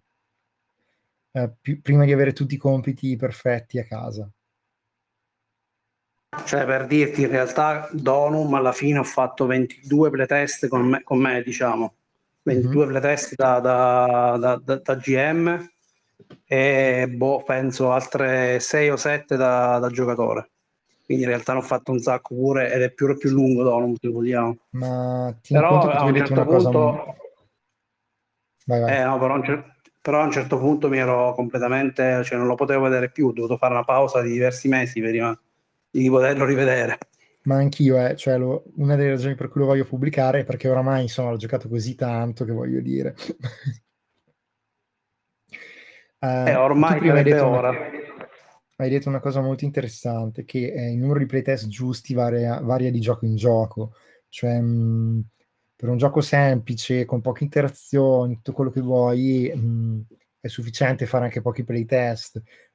Eh, per un gioco molto complicato, con tante sessioni, tanti personaggi, tanti giocatori, eh, allora è normale che mh, di fatto, cioè, pensa a un gioco tipo i Power by Apocalypse, per come è la loro struttura, sia di gioco che di design, richiederebbero centinaia di partite. Eh, e che sono oggettivamente praticamente impossibili da fare per una realtà indie. Quindi cerchi di fare playtest di tipo qualitativo, non quantitativo perché sul quantitativo fallisci. Anche se l'ho già, detto, sì. l'ho già detto mille volte che io sono convinto che le grandi case editrici facciano i playtest a cazzo di cane, nel senso che eh, per come era stato fatto per esempio i playtest di Vampiri o quello di D&D, um, ehm, poi um, ok, loro ti dicono, ah, vabbè, ci sono queste regole, cosa te ne sembra? Poi fanno, facciano quello che ne hanno voglia, tendenzialmente basandosi soprattutto su scelte di marketing. Ossia, gli dicono, no, noi vogliamo eh, nove caratteristiche, tre sono troppo poche, anche se tre erano meglio, loro ne mettono nove. Per cui il playtest è assolutamente inutile, cioè loro mettono soltanto 50 persone che hanno fatto il playtest, ma poi in realtà il playtest è inutile, cioè guarda, proprio eviti errori più grossi marchiani, ecco. Ma secondo me mm, ne fanno pochissimi fatti bene, ecco. Io devo dire la verità che ho il maledetto vizio che i miei giochi li pretesto dall'inizio alla fine. Quindi se il gioco... Questo è il motivo per cui molto tempo non ho fatto più giochi lunghi. Che un gioco da 6-7 sessioni, ok, lo riesci a pretestare, no? Più volte ma già comunque 6-7 sessioni significa che tu lo devi provare quel gioco 6-7 sessioni più volte e uno non si rende conto quanto tempo ci vuole. Donum è lunghissimo, quindi ho avuto problemi di, di, vario, di vario tipo, però io Donum praticamente ho avuto due gruppi che l'hanno giocato dall'inizio alla fine e mi hanno fatto playtest. Io l'ho giocato praticamente una volta, eh, un playtest è durato sette sessioni, che tra l'altro sta online, un'altra volta con i miei amici l'abbiamo rigiocato, abbiamo fatto un altro pretest da 22 sessioni, più ho fatto 22 demo, capito? E nonostante sì, sì, tutto, ma... e nonostante tutto eh, ancora adesso stia, abbiamo, stanno finito a, a, fare tutti i pretest un'altra volta altri miei amici che hanno rigiocato di nuovo una campagna completamente nuova. Ma tu Donum adesso ce l'hai in Ashcan, giusto? Eh sì, Donum è pronto. prontissimo. E adesso lo, penso che, anzi, proprio oggi ho iniziato a scrivere a chi uh, compra i miei giochi, stiamo iniziando a fare i preordini. Ok. Daniele, ho deciso di pubblicarlo io. Oh, in realtà avevo avuto un contatto però per, per, pubblicarlo, ma poi ci ho ripensato perché tutti gli oscura, cioè i Powered by Oscura Minaccia ce l'ho io, darla a un'altra casa editrice per fare l'edizione fighetta, non detto non me frega niente. Lo tengo Ah, io. Ho capito. Poi dopo se potrei fare i giochi powered by My Red Goddess. Ok, ok, sì, ci stava l'idea. In realtà l'hack non lo volevo fare di, di Mered Goddess l'altro giorno, poi mi sono accorto che mi sono sbagliato. Io lo volevo fare eh, de- del bacio alla tua ragazza morta. Oh, ok. E magari quello, mi ero sbagliato. su quel gioco perché devo assolutamente chiarirmi le idee su una parte del design che o il gioco è rotto e quindi dovrei buttarlo tutto, oppure in realtà se sta in piedi posso pensare a pubblicarlo. Io ci volevo fare un hack su, su Upload, ho visto un telefilm che praticamente quando muori ti permettevano di fare l'upload del tuo, della tua testa, del tuo cervello all'interno di un mondo virtuale, quindi tu muori ma in realtà c'è una copia identica a te che sta in questo mondo virtuale nei Ah, server figo.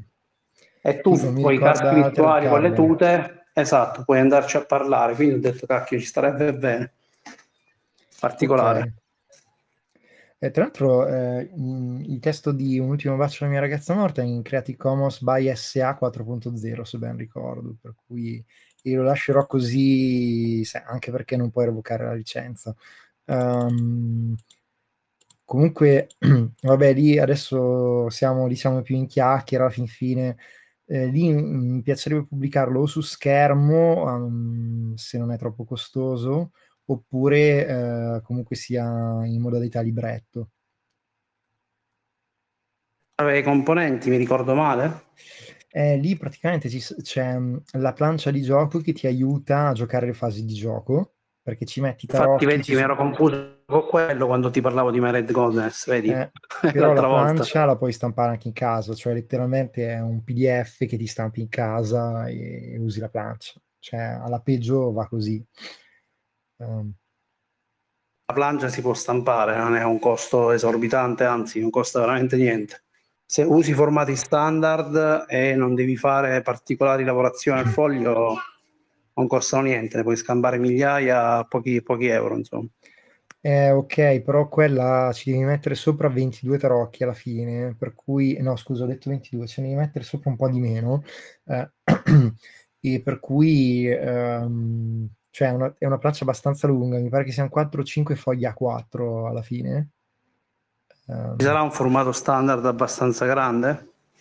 Perché alla fine, guarda che non credo che arrivino, ma penso che arrivino fino al, al foglio di, sta- no, foglio di stampa. Lo credo di sì, però. perché quando vai a stampare i pieghevoli, ehm, cioè, c'è quello che arriva fino a 60 centimetri, che cioè, oggettivamente 60 diviso 21, eh, insomma, diviso 20, fai presto, insomma, a capire. C'è anche quello che arriva a 80 Sì, sì. Sì, Ehm, sì, ma infatti secondo me ci sta, quindi se ci sta poi alla fine si stampa, non costano tanto. Eh, per esempio, lì una delle idee era quella di, stampa- cioè, di fare lo schermo che ha le regole da una parte e la plancia dall'altra. L'unico inconveniente è che se usi la plancia non puoi leggere le regole. Sì, infatti te lo Eh, stavo dicendo, è scomodo. Esatto, e allora a quel punto dovresti stampare due plance, cioè una con le regole e l'altra solo plancia.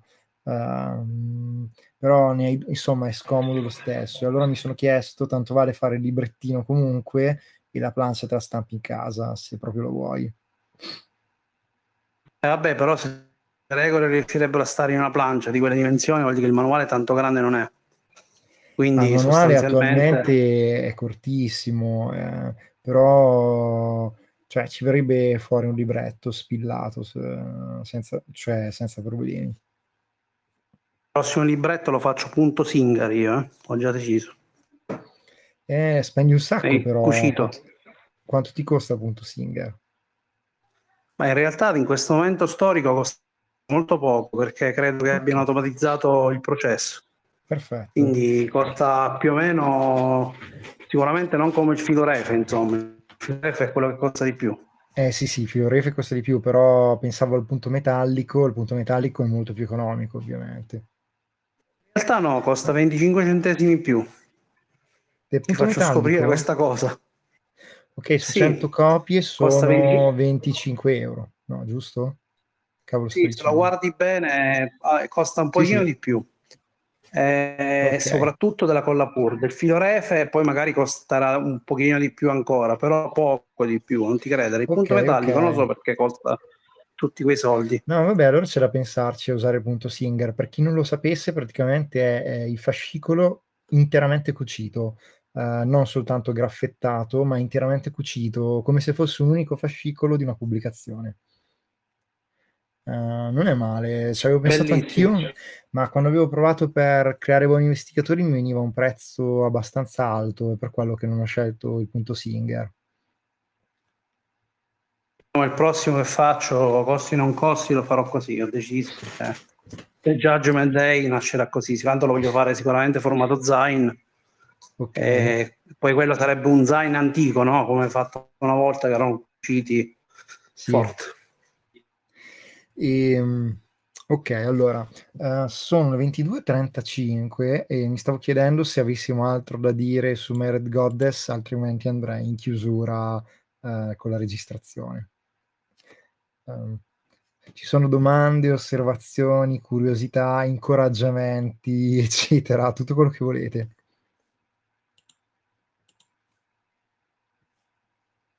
Ah, Edoardo vuole parlare. Prego, Edoardo.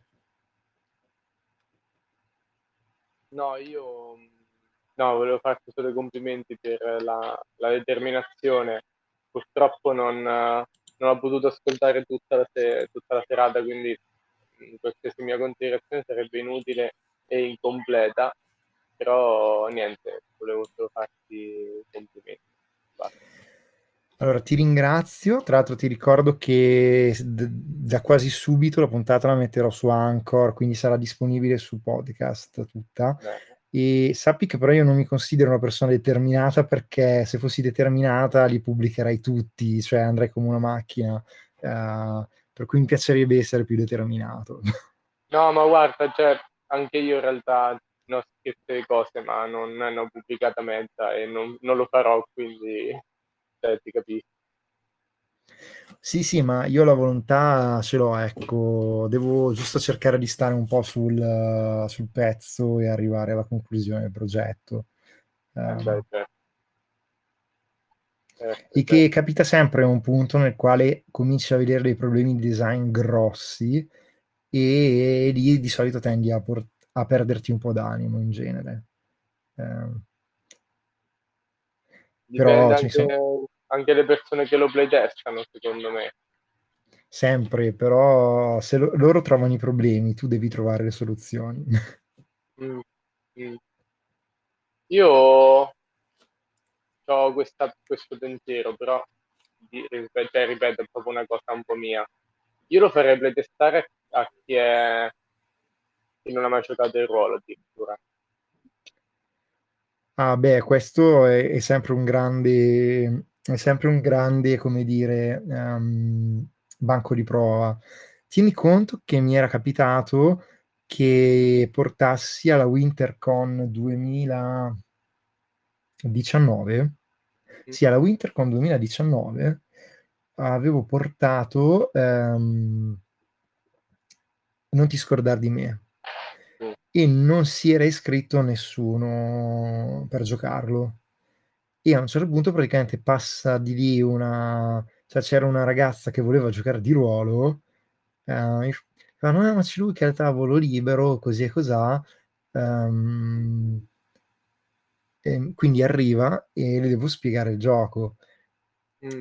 Io già ero sospettoso, nel senso che un ultimo bacio alla mia ragazza, eh, scusa, ehm, non ti scordare di me, non è un gioco di ruolo che giochi a caso, perché siccome ha tematiche un po' più delicate, lo giochi perché sai che vuoi giocarlo, quindi difficilmente prendi una persona eh, che non ha mai giocato di ruolo, perché parla appunto di, ehm, di una storia d'amore finita. È chiaro che questa ragazza, quando l'ho spiegato di cosa parlava il gioco, ha detto che preferiva non giocarlo. E ho detto, guarda, ti capisco perfettamente.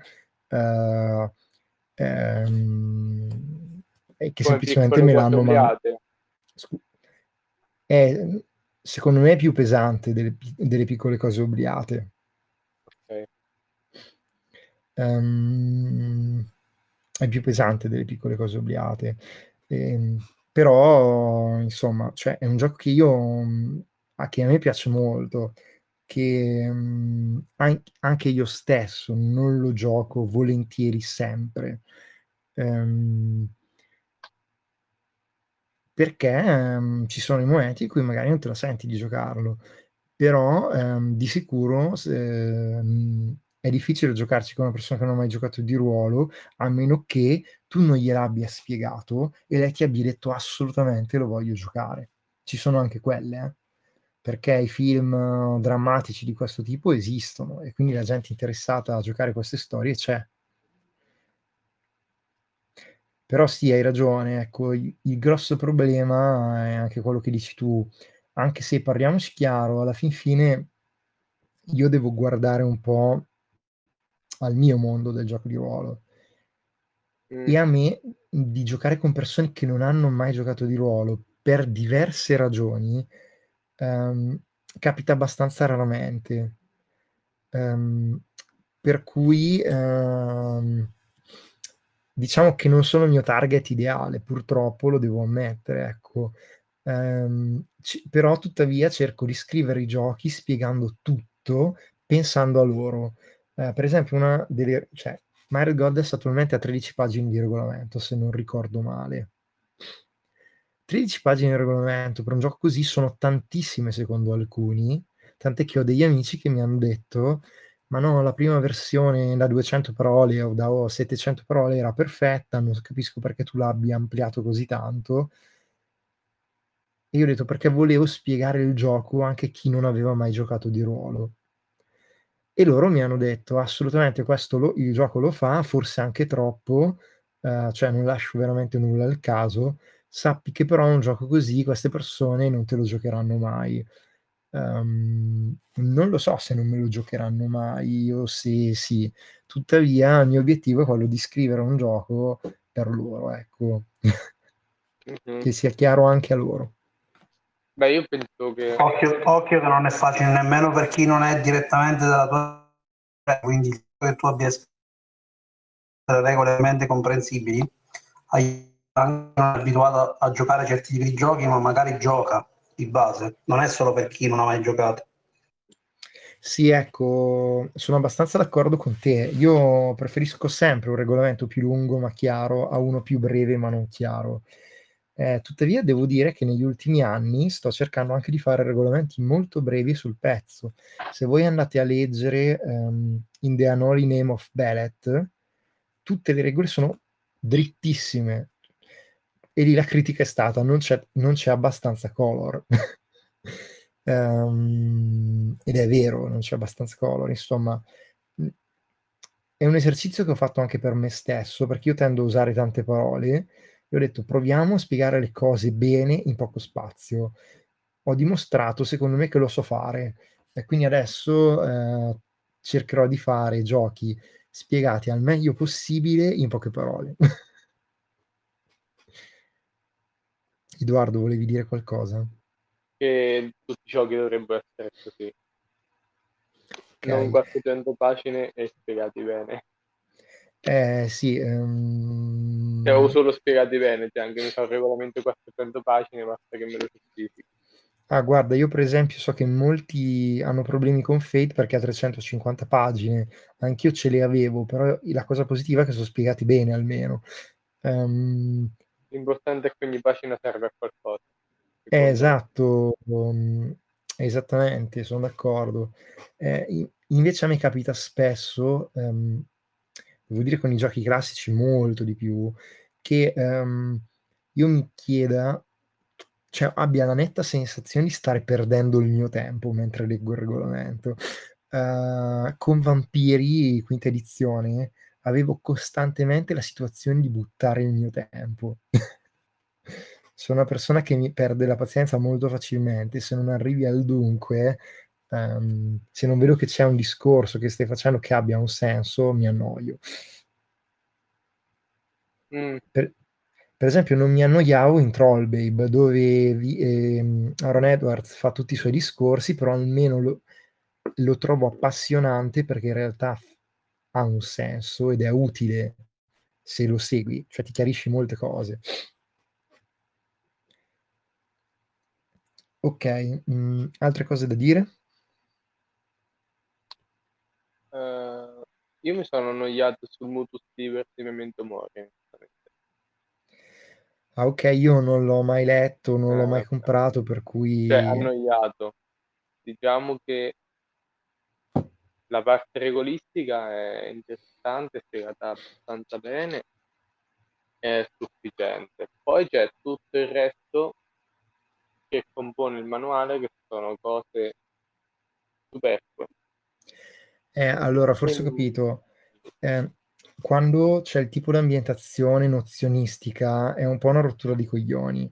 Cioè, quando cominciano a dirti la tal data è successo questo, nella tal città ci sono stati questi protagonisti, è tutta roba che um, fa parte della storia del gioco di ruolo, ma non è interessante perché non, non la giochi. Um, e, e, però ti annoia leggere tutta questa parte nozionistica che sembra un libro di storia che non ti serve veramente a nulla. Um, tutto per... spesso non scritto da scrittori, per cui veramente brutti. Anche sì, um, a volte sì. Um, per cui, per esempio, eh, se, cioè, se ti vai a vedere i miei giochi che hanno un'ambientazione forte, eh, se vai a vedere Wolfenblot, che però Wolfenblot non è mai stata rilasciata neanche una prima bozza, per cui però Vendetta, um, Tirnat nell'Annun, ogni paragrafo dice qualcosa um, e non è mai solo, cioè ok, Tirnat nell'Annun un po' di più, ma perché lì l'ambientazione era già data ed era eh, il leggendarium tolkieniano, quindi cioè, lì le date, i nomi ci sono, ecco. Però io considero brutto fare un gioco di ruolo con un'ambientazione così denso. Uh, per esempio, avevo apprezzato molto il lavoro che avevano fatto Daniel Commercio e Alberto Tronchi in Evolution Pulse perché l'ambientazione non era un mare di nozioni. Cioè l'ambientazione deve essere evocativa, deve servire a te al tavolo, ma se te la devi studiare per giocare bene, allora fa cagare. che poi il problema che ha Evolution Pulse di nascita con il quale io mi si sono sbattuti i denti con tutta la dentiera. Cosa? Forse un Pulse rinascita invece di ha un'inventazione molto pesante da, da ah, studiare, con una serie di nomi strani da imparare, e quindi praticamente è proprio quello che hai detto tu. E tra ehm, l'altro è stato uno dei motivi per cui... Ti sento malissimo e c'è chi vuole parlare adesso. ah sì, scusami, allora. Stavo... Vai, vai Giovanni, okay, finisci okay, No, no, prima tu finisci. No, no, stavo dicendo che Evolution Pulse Rinascita, che è uscito col Monadeco, il difetto più grande che aveva, tra i difetti più grandi che gli ho riscontrato, era proprio l'ambientazione, cioè non era più un'ambientazione e- e nozionistica, evocativa come quella di Evolution Pulse ma era diventata un'ambientazione da studiare. Ora Alberto scrive bene, per l'amore di Dio, per cui alla fine è stato anche piacevole, ma il problema è che tutte quelle informazioni che avevi letto nell'ambientazione poi ti servivano per giocare. Quindi um. io mi sono trovato che non, non mi sono riuscito a memorizzare l'ambientazione e i giocatori che hanno giocato con me, abbiamo provato a giocare, abbiamo giocato due sessioni e poi abbiamo mollato. E, e è stato ancora peggio perché loro il manuale non l'avevano letto e i problemi si sono accentuati del, non lo so, del 200%. Ho capito. Um, dico solo una cosa, poi dopo lo, lo do la parola a Ken. Eh, tendenzialmente, per esempio, anche da ancora aveva un'ambientazione non nozionistica, ti dava le pennellate, tu la usavi. Um, anche Pataphysic Wonder, insomma, uh, loro sanno lavorare su entrambi i tipi di ambientazione. Credo che eh, Evolution Pulse Rinascita per il target di giocatori semplicemente cercasse volutamente quella roba lì, perché a quei giocatori gli piace quella roba lì. ok, Ken, ti do la parola. Ah, intanto buonasera a tutti. Eh, Ciao Ken. Sono Grazie andato e venuto eh, dalla, dalla, dalla, dal seminario, ma ho ho in parte ascoltato il footage, poi potrò recuperare. Comunque sì, in, no, volevo solo dire che avevo, ho avuto lo stesso problema di Giovanni con Evolution Pulse, ovvero... Mh, mm, Evolution Pulse, Evolution Pulse... No, Evolution Pulse, scusate. Ok. Eh, che era veramente tante nozioni che dovevi per forza avere in memoria per dirle ai, gio- ai, giocatori che molto probabilmente non hanno, almeno i miei, non avevano mai giocato a quel gioco, non avevano mai letto niente, quindi ho passato tipo un'ora, due ore a spiegare robe e poi hanno detto no basta, gi- giochiamo a Munchkin, facciamo altro, ti prego. Eh, diciamo che un po' è il problema che hanno tutti i giochi di stampo classico con l'ambientazione di stampo classico, cioè l'ambientazione era eh, Italanno c'è stata una grande carestia, il regno di Coso, che era governato da Tizio, che aveva una figlia, il tal giorno la promessa in sposa a quest'altro. E, e praticamente tutta roba che devi sapere, minuziosissima, che poi in realtà eh, non è veramente interessante, tu non giochi quella roba lì.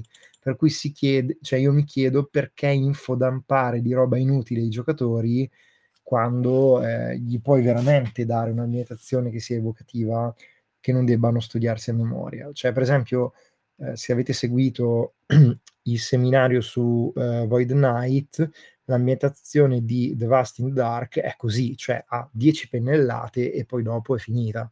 Cioè, e non perde, secondo me, in evocatività. Per cui io preferisco sempre questo tipo di ambientazioni di solito quando le scrivo ho un paragrafetto dove dico una cosa sull'ambientazione, passo a quello dopo, sto dicendo un'altra cosa e sto dipingendo il mondo.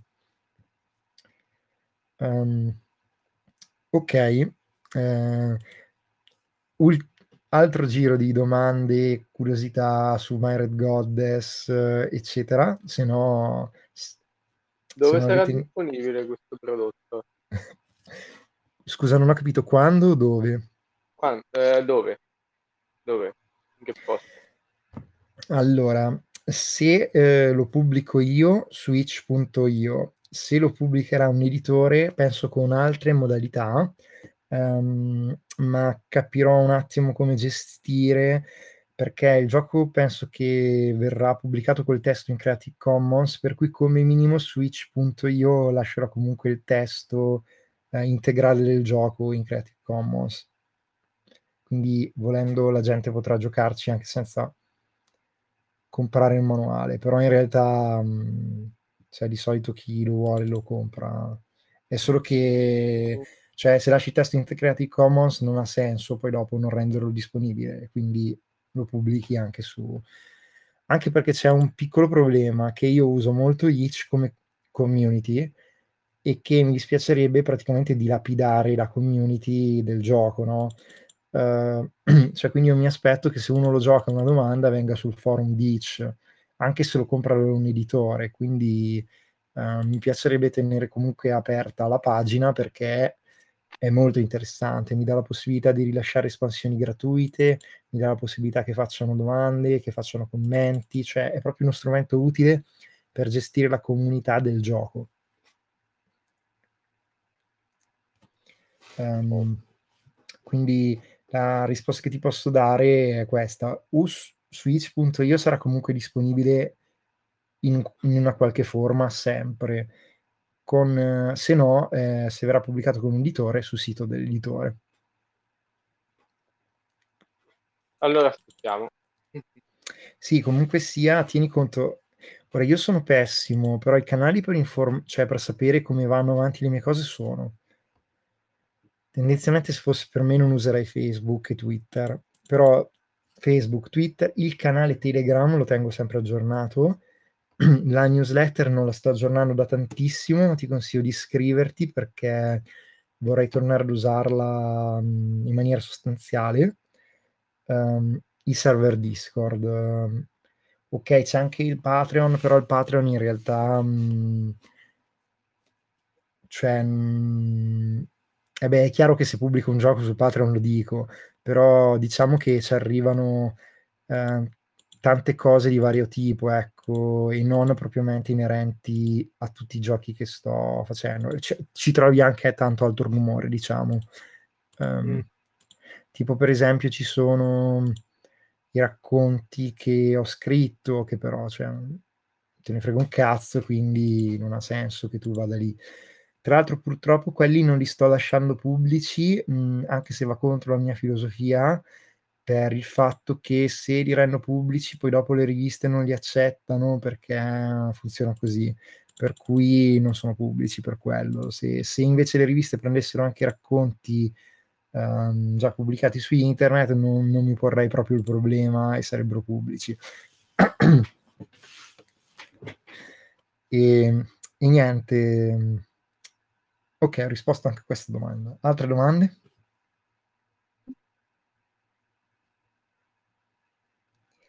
Saluti, incoraggiamenti, pensieri positivi. Io devo chiedere una cosa, me la sono dimenticata, quindi... Ok, boh. se ti viene in mente, chi- chiedila. Adesso do la parola a Ken e poi dopo la darò a Stefano. Io penso che avrò domande effettive dopo, cioè nel senso domani, dopo la giocata, perché io effettivamente My Red Goddess lo giocherò domani per la prima volta, quindi... Uh, ok, figo, ottimo. Tra l'altro... ok, sì, sì. Um...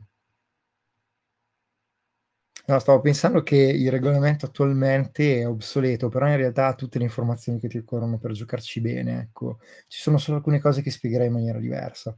Um, perché sono un perfezionista del cavolo. Comunque in bocca al lupo per la partita, mi fa piacere che ci giochi e poi dopo fammi sapere, farmi domande, tutto quello che vuoi, tanto come trovarmi lo sai.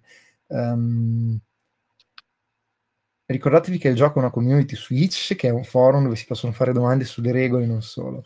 Uh, e adesso... Dove lo giochi, Ken, uh, My Red Goddess? Cosa? Non ho capito. Dove, in che posto lo giochi, My Red Goddess? A casa con Rebecca. Che è una ah, risposta super legittima. no, perché pensavo che fosse... Cioè, non pensavo fosse uscito. Eh, eh, cioè, è uscito... Ma allora lo trovi già adesso su itch.io, è semplicemente la versione in playtest. Ah, ok tu eh, basta che vai su itch.io cerchi My Red Goddess oppure vai su geekonthewall.itch.io e lo trovi lì. Eh, quindi se ci vuoi giocare cioè c'è, da, c'è dall'ottobre del 2019 allora Stefano ti do la parola. Sei eh, libero e felice come una farfalla. Ciao a tutti.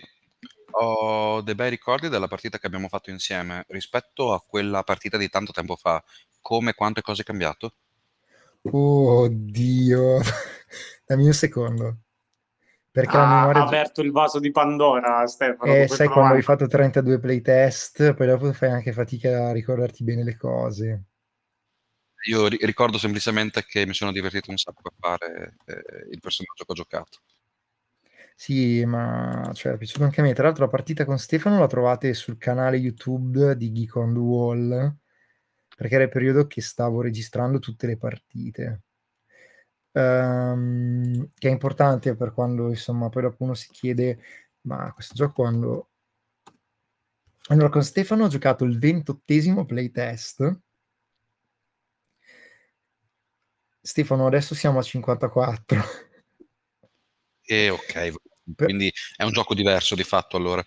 Allora in realtà no perché allora con te abbiamo giocato a febbraio del 2020, quindi a febbraio del 2020, fammi andare a vedere,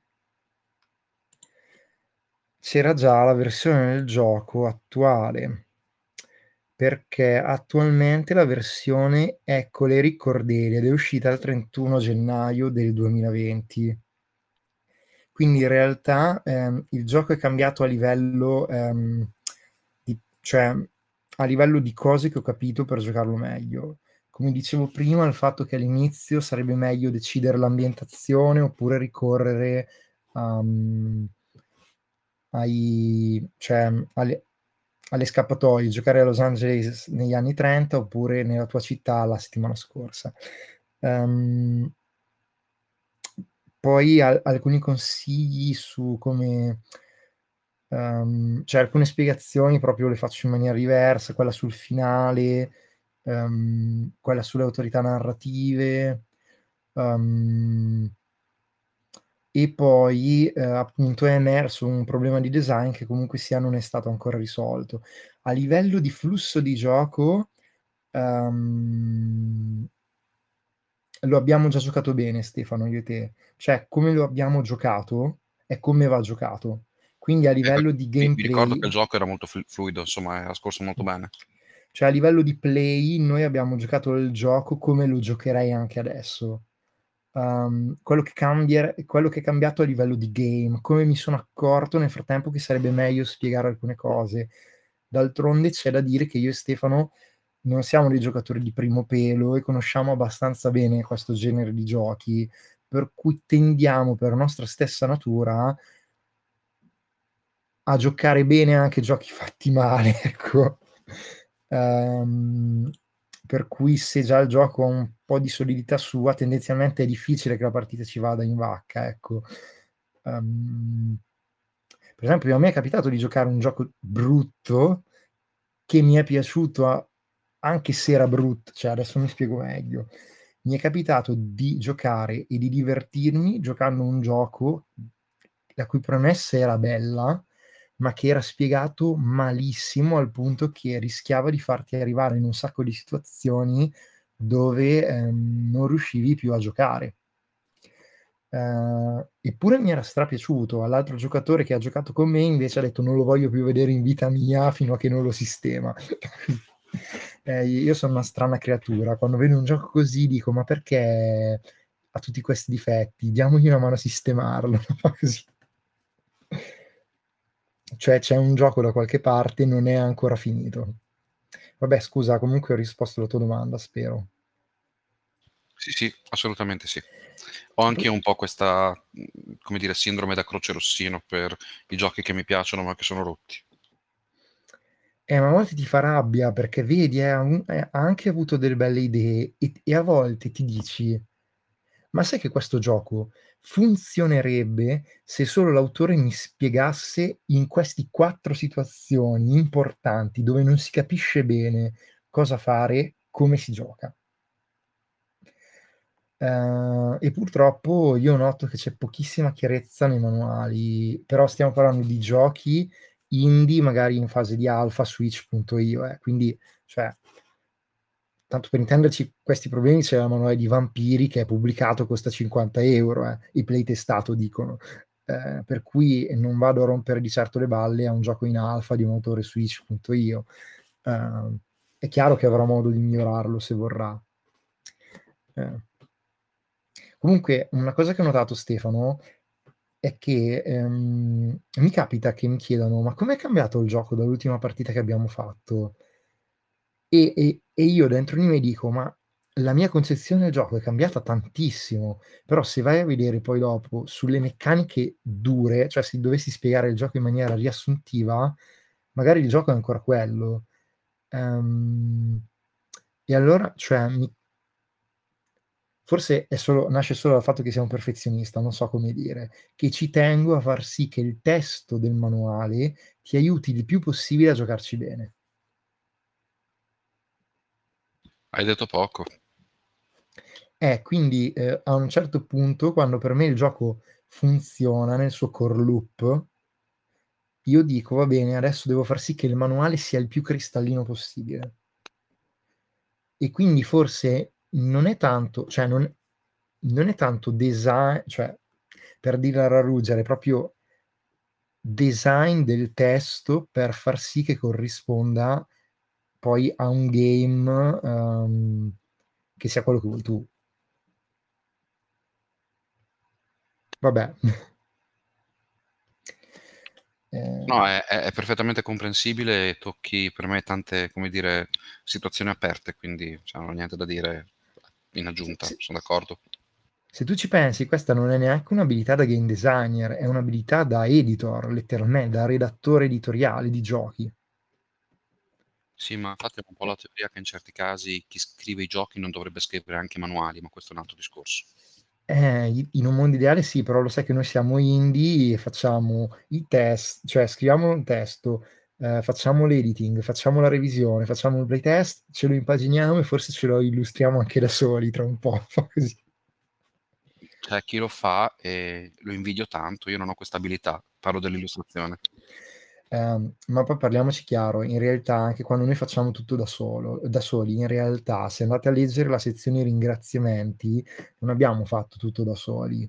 Ehm, non siamo mai davvero soli. No per esempio, no sento che a volte piove la critica: "Eh, non sanno lavorare insieme alle persone, i designer indie." Lo può dire soltanto una persona che non sa fare il designer indie, perché non è vero che lavori da solo anche quando lavori da solo. Um, noi siamo dei solipsisti, tutt'altro. Okay. Ehm, credo che sarà ora di salutarci ormai. Allora, se veramente non ci sono altre domande o considerazioni, io vi ringrazio per aver partecipato. Ehm, mi ha fatto molto piacere che abbiate parlato, lo sapete che ci tengo tantissimo perché se no, vabbè, potrei stare qui a raccontarmela da solo e allora la facevo offline, no? Ehm, vi ringrazio per mhmm, ringrazio anche Riccardo che prima c'era, che ha fatto emergere il difetto di design che non so risolvere ancora. Ehm, ripeto, i giocatori trovano i difetti, i designer trovano le soluzioni. Ehm, e quindi ha evitato che potesse emergere che al gioco già pubblicato sarebbe stato un problema molto maggiore. E vi ringrazio per avermi dato consigli, incoraggiamenti, per aver portato la vostra esperienza e mhmm, vi saluto e vi do appuntamento al primo luglio, quando parleremo di giochi per 2 in generale.